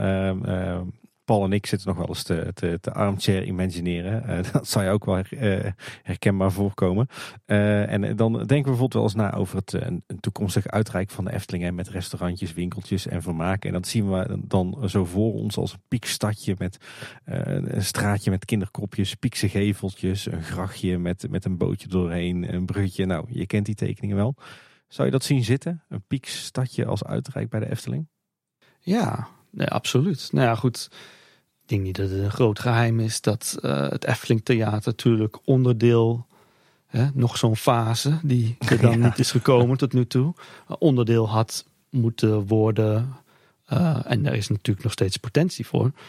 Uh, om onderdeel te zijn van, van zo'n gegeven, van een haventje, um, een klein stadje. En dat, ja, dat zou visueel gezien, zou dat heel goed kunnen. Daar is ook de, de ruimte voor. Uh, en in die zin, ja, zou, zou ik daar wel uh, voor zijn, ja, van dat idee.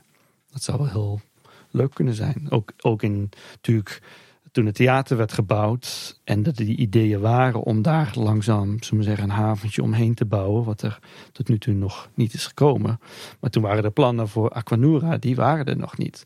Ik denk nu, nu dat daar Aquanura ook gelokaliseerd is als avondshow, ligt er nog heel veel potentie in dat gebied om dat uh, uh, attractiever te maken. Ja. Dan even een vraag van een heel andere orde. Uh, laatst was een interessante discussie dat, um, we hebben het al een paar keer gehad over armchair imagineeren. dat is natuurlijk iets wat we als fans ook graag doen en, en, kunnen doen. zelf was je vroeger ook Efteling liefhebber. Toen heb je waarschijnlijk ook heel veel sketches gemaakt en ideeën voor attracties en zo op papier gezet. Tegenwoordig kunnen mensen die ook publiceren online. Waar de discussie over ging is, gebeurt het nu nog wel eens dat er plannen online komen die misschien zo dicht schuren tegen iets wat op dat moment wordt, uh, of in de planningsfase zit. En die dan ook best wel attractie krijgen online. Dat het, dat wordt afgeweken van de plannen. Om te voorkomen dat het lijkt van, ja we hebben iets gepakt wat dan ergens door een fan online was gezet. Of daar hebben we het heel erg op door laten inspireren. Ja, zelf heb ik geen weet van, uh, een, een, een, kan ik geen voorbeeld noemen waar dat dan gebeurd zou kunnen zijn. Maar wat natuurlijk wel een verschil is met, met vroeger, laat ik maar noemen de periode voordat ik nog bij de Efteling kwam, uh, is dat nu natuurlijk in de wereld van uh, social media, ja, heb je natuurlijk uh, het, het uiten van ideeën is natuurlijk tegenwoordig heel makkelijk geworden. Dus nou ja, dat kan natuurlijk extra complexiteit met zich meegeven. als je natuurlijk ergens aan werkt en er blijkt iets online te staan wat er misschien op lijkt. Ja, ik kan me zo voorstellen dat dat, uh, dat, dat, dat misschien uh, op een of andere manier uh, lastig of vervelend kan zijn. Maar, maar kan daar zo geen. Ik, ik, heb daar geen voorbeelden van. Maar het is natuurlijk wel een groot verschil met vroeger, waar ja. Als je een idee wilde delen, dan kon je of je tekening laten zien aan je familieleden, of je stuurde het met een envelop op naar de Efteling. En daar bleef het dan wel bij. Ja, dat is natuurlijk een ander uh, gegeven wel. Wel een heel ander straatje wat ik uh, graag even in wil slaan. Ik zag laatst online een, uh, een post van jou. Die ging over The Legend of Zelda Breath of the Wild. Daar is een nieuwe trailer voor uitgekomen voor het tweede deel daarvan. volgens mij was Breath of the Wild een van jouw favoriete games. als ik het mhm. goed begreep uit de post. Daar kan ik over meepraten. Dus bij mij, het is denk ik op dit moment mijn favoriete game ooit. daarvoor was het Ocarina of Time. Een van de voorlopers van, van die game. maar die plek is inmiddels ingewisseld. En als ik zelf naar die games kijk en ik heb het vermoeden dat uh, best wel uh, dat misschien wel invloed heeft gehad op jouw werk, maar dan is het ontdekken van werelden daar is heel belangrijk. En als ik bijvoorbeeld kijk naar een Anton Pieckplein, uh, maar ook, ook vormen bijvoorbeeld van het kasteeltje van het meisje met de zwavelstokjes. Er zijn altijd hoekjes of dingetjes. Je, kunt, je hebt altijd het idee van er iets meer te ontdekken hier. Zijn nou videogames en dan met name dezelfde games ook een bron van inspiratie voor jou?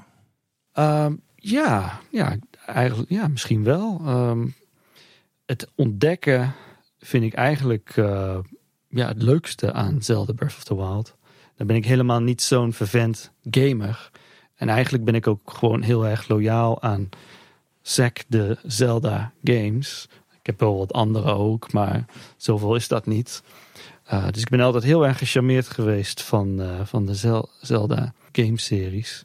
En, en goed, het, laatste spel, Breath of the Wild, daar is ze zeggen, het ontdekken van ja, nieuwe gebieden en, en uh, ruïnes, dorpjes, wat het dan ook is. Dat is zo'n zo'n mooi onderdeel van de zoektocht in dat spel. Daar was ik wel erg uh, onder de indruk. En het vilt ook nooit. Ik heb echt heel veel uren besteed aan het spelen van dat spel. Maar tegenwoordig kijk ik er ook met een veel zeggen, meer technisch oog naar. Niet zozeer in de zin van hoe is dat spel dan gemaakt of geprogrammeerd, maar meer uh, van een esthetisch standpunt. Ik vind bijvoorbeeld hoe ze de muziek geïntegreerd hebben in dat spel. Nou, dat vind ik echt geniaal.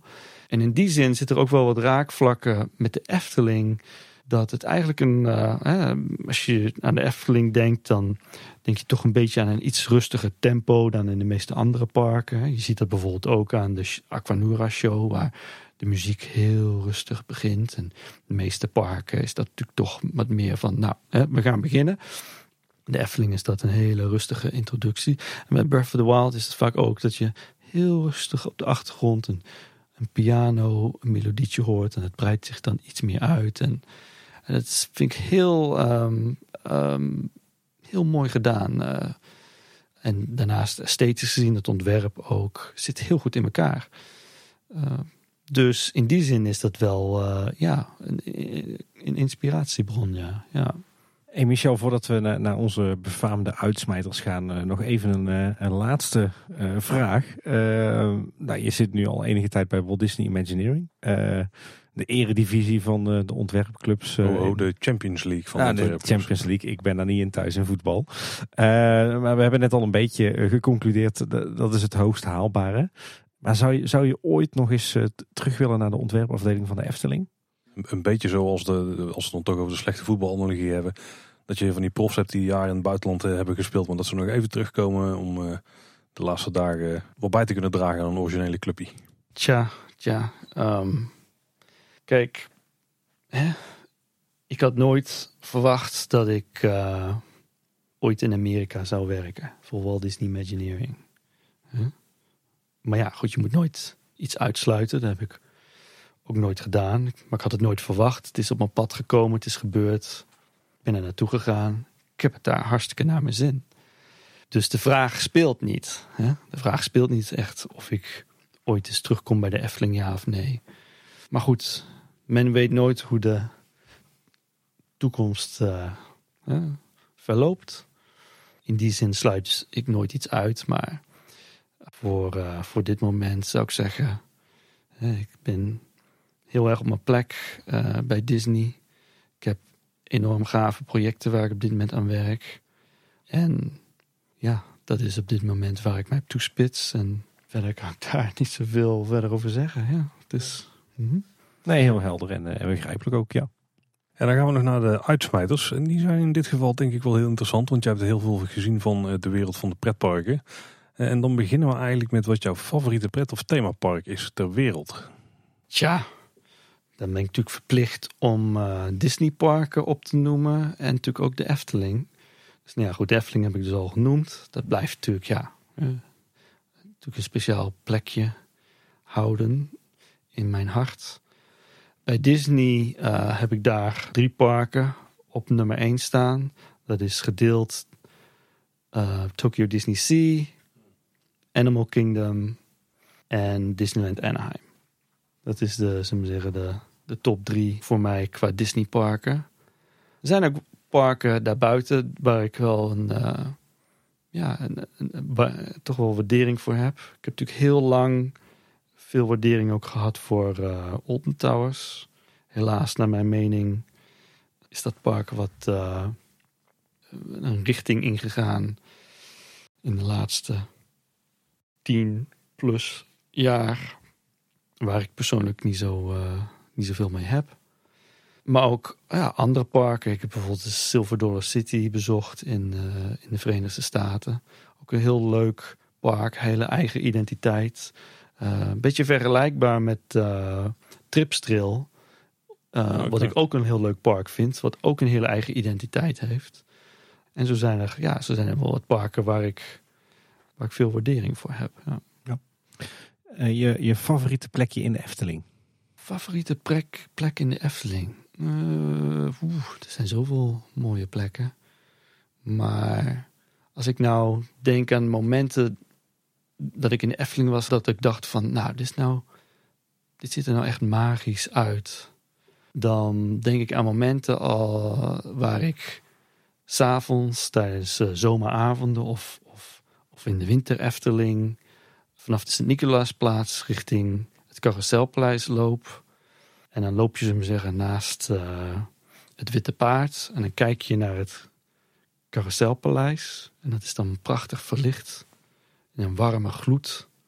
En dan rijdt de stoomtrein er nog voor. En daar komt dan een, een grote walm stoom uit die locomotief. En dan gaat net de pagode erboven ook nog eens omhoog. Waar uh, volledig verlicht en met, met grote lichtstralen die naar beneden wijzen. En als ik dat dan zie, ja, dan, dan dan kan ik me wel herinneren dat ik daar dan soms uh, kippenvel kreeg van, goh, wat een mooie sfeer hangt die toch. Je weet de sfeer wel te, te schetsen, Michel. Ik krijg, ik krijg ook kippenvel ervan uh, hier. Is er ook nog een plekje algemeen in het pretparkland uh, wat jou heel erg aanspreekt? Wat misschien een favorietje van jou is buiten de Efteling? God, ja, een plekje in een ander park. Nou ja, goed, als ik dan misschien een beetje vergelijkbaar in die zin. Maar in Disneyland Anaheim, s'avonds op de, zullen zeggen, het, plein dat voor het kasteel ligt, vlak voordat dan zo'n vuurwerkshow begint of erna, dan hebben ze van die soort knipperlichtjes, die, die soort sprankelende verlichting in de bomen. Als je daar dan tussen staat en dat, dat gaat dan, hè, die twinkellichtjes die gaan dan aan en uit en dan zie je het kasteel prachtig mooi verlicht met die gloed erachter. Dat vind ik dan ook heel mooi. Een beetje vergelijkbaar misschien als, uh, als mijn, mijn beeld van de Efteling wat ik zojuist schetste. Maar ja, daar kan ik dan ook enorm van genieten. Ja. Ik, uh, ik kan je alleen maar geloven, want ik ben nog nooit in Anaheim geweest. Maar uh, dat, die staat zeker nog op de bucketlist. Ja, en dan is het natuurlijk heel erg voor de hand liggend. Wat is dan je favoriete attractie? En dan beginnen we bij de Efteling. Favoriete attractie in de Efteling is Droomvlucht. En eigenlijk is Fata Morgana de betere attractie. Maar voor mij is Droomvlucht de favoriete attractie.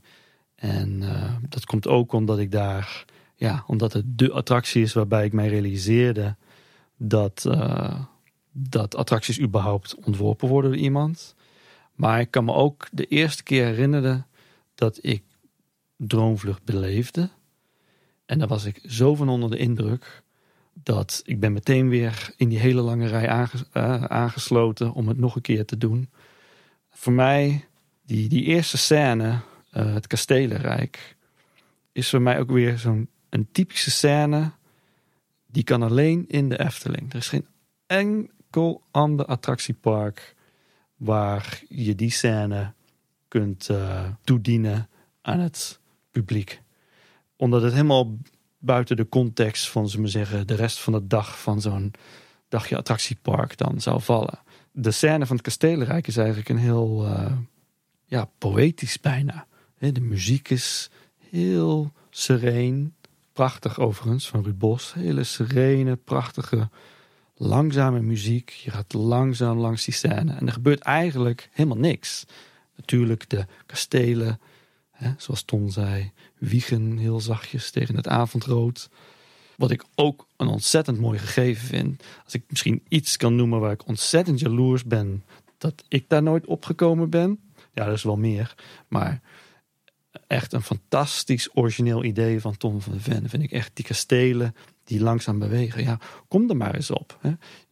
De kastelen zelf ontwerpen is al uh, uh, moeilijk genoeg, zou ik zeggen. Om ze zo mooi. Ik vind het prachtig ontwerpen. Die die ranke, slanke torens van al die verschillende kasteeltjes op die bergen. Maar dat ze dan ook nog eens heel langzaam bewegen.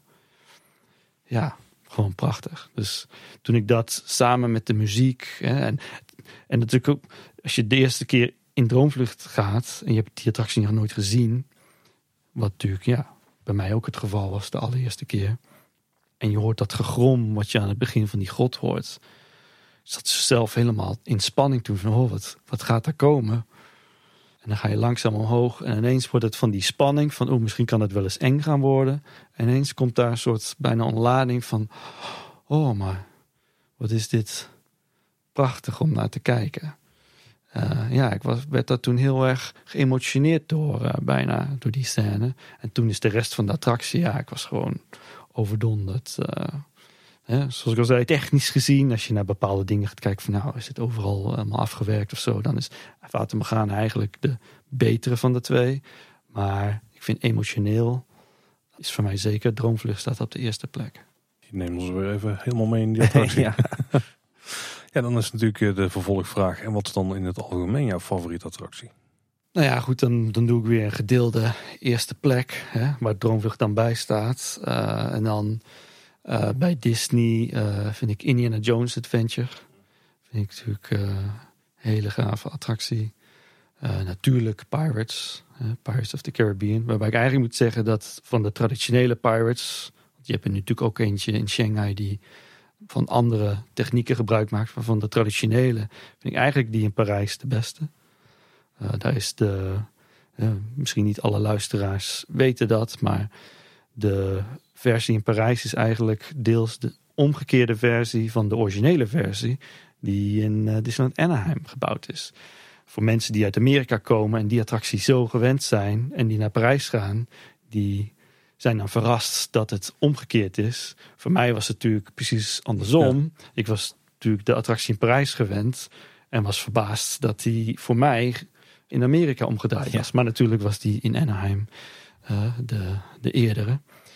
Uh, dus nou, die andere attractie waar ik ook erg onder de indruk van was, uh, was Nemesis in Alton Towers. Ik vind achtbanen erg leuk.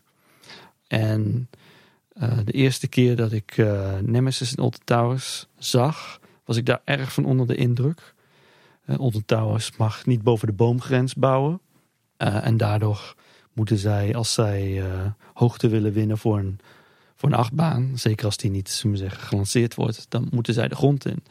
En ik vind uh, Nemesis echt een, was een ja, indrukwekkend voorbeeld van hoe zij van een probleem een geweldige oplossing hebben gemaakt.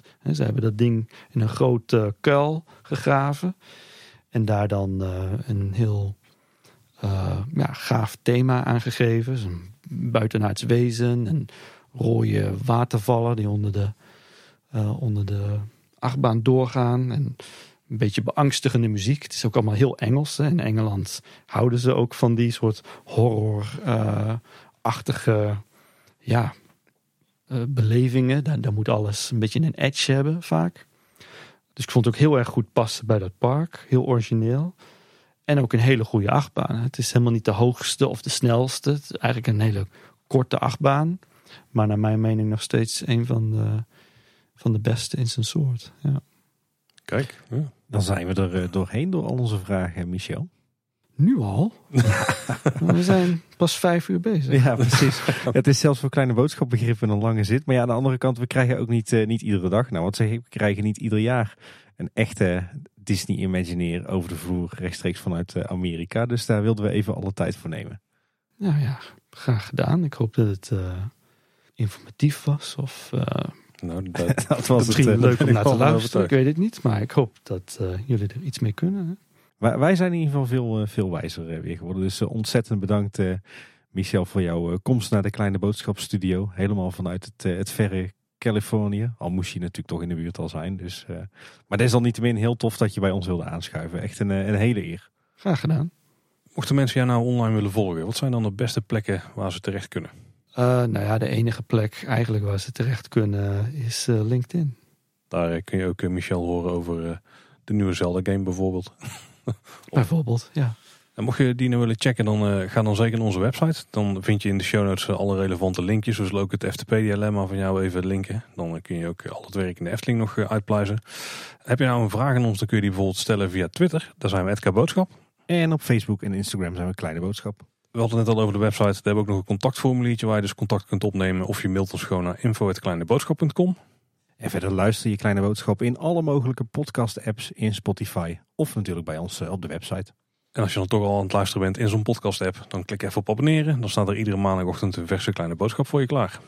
Ja, luister je ons nou in Apple Podcast, dan eh, kunnen we het ook altijd zeer waarderen als je ons een rating of een review geeft. En Michel, bedankt dat je bent afgereisd naar Kaatsheuvel om eh, jouw verhaal met ons te delen. Graag gedaan. Ehm, vond het erg gezellig. Eh, dat is insgelijks, ja. Volgende keer in Glendale? Uh, ja, nou ja, goed. De grenzen moeten nog open voor uh, niet-Amerikanen. Maar uh, ja, wie weet hè. Daar ook je aan. Luisteraars, dat was in ieder geval weer voor deze week. Bedankt voor het luisteren. Tot de volgende keer. En houdoe. Houdoe waar. Tot ziens.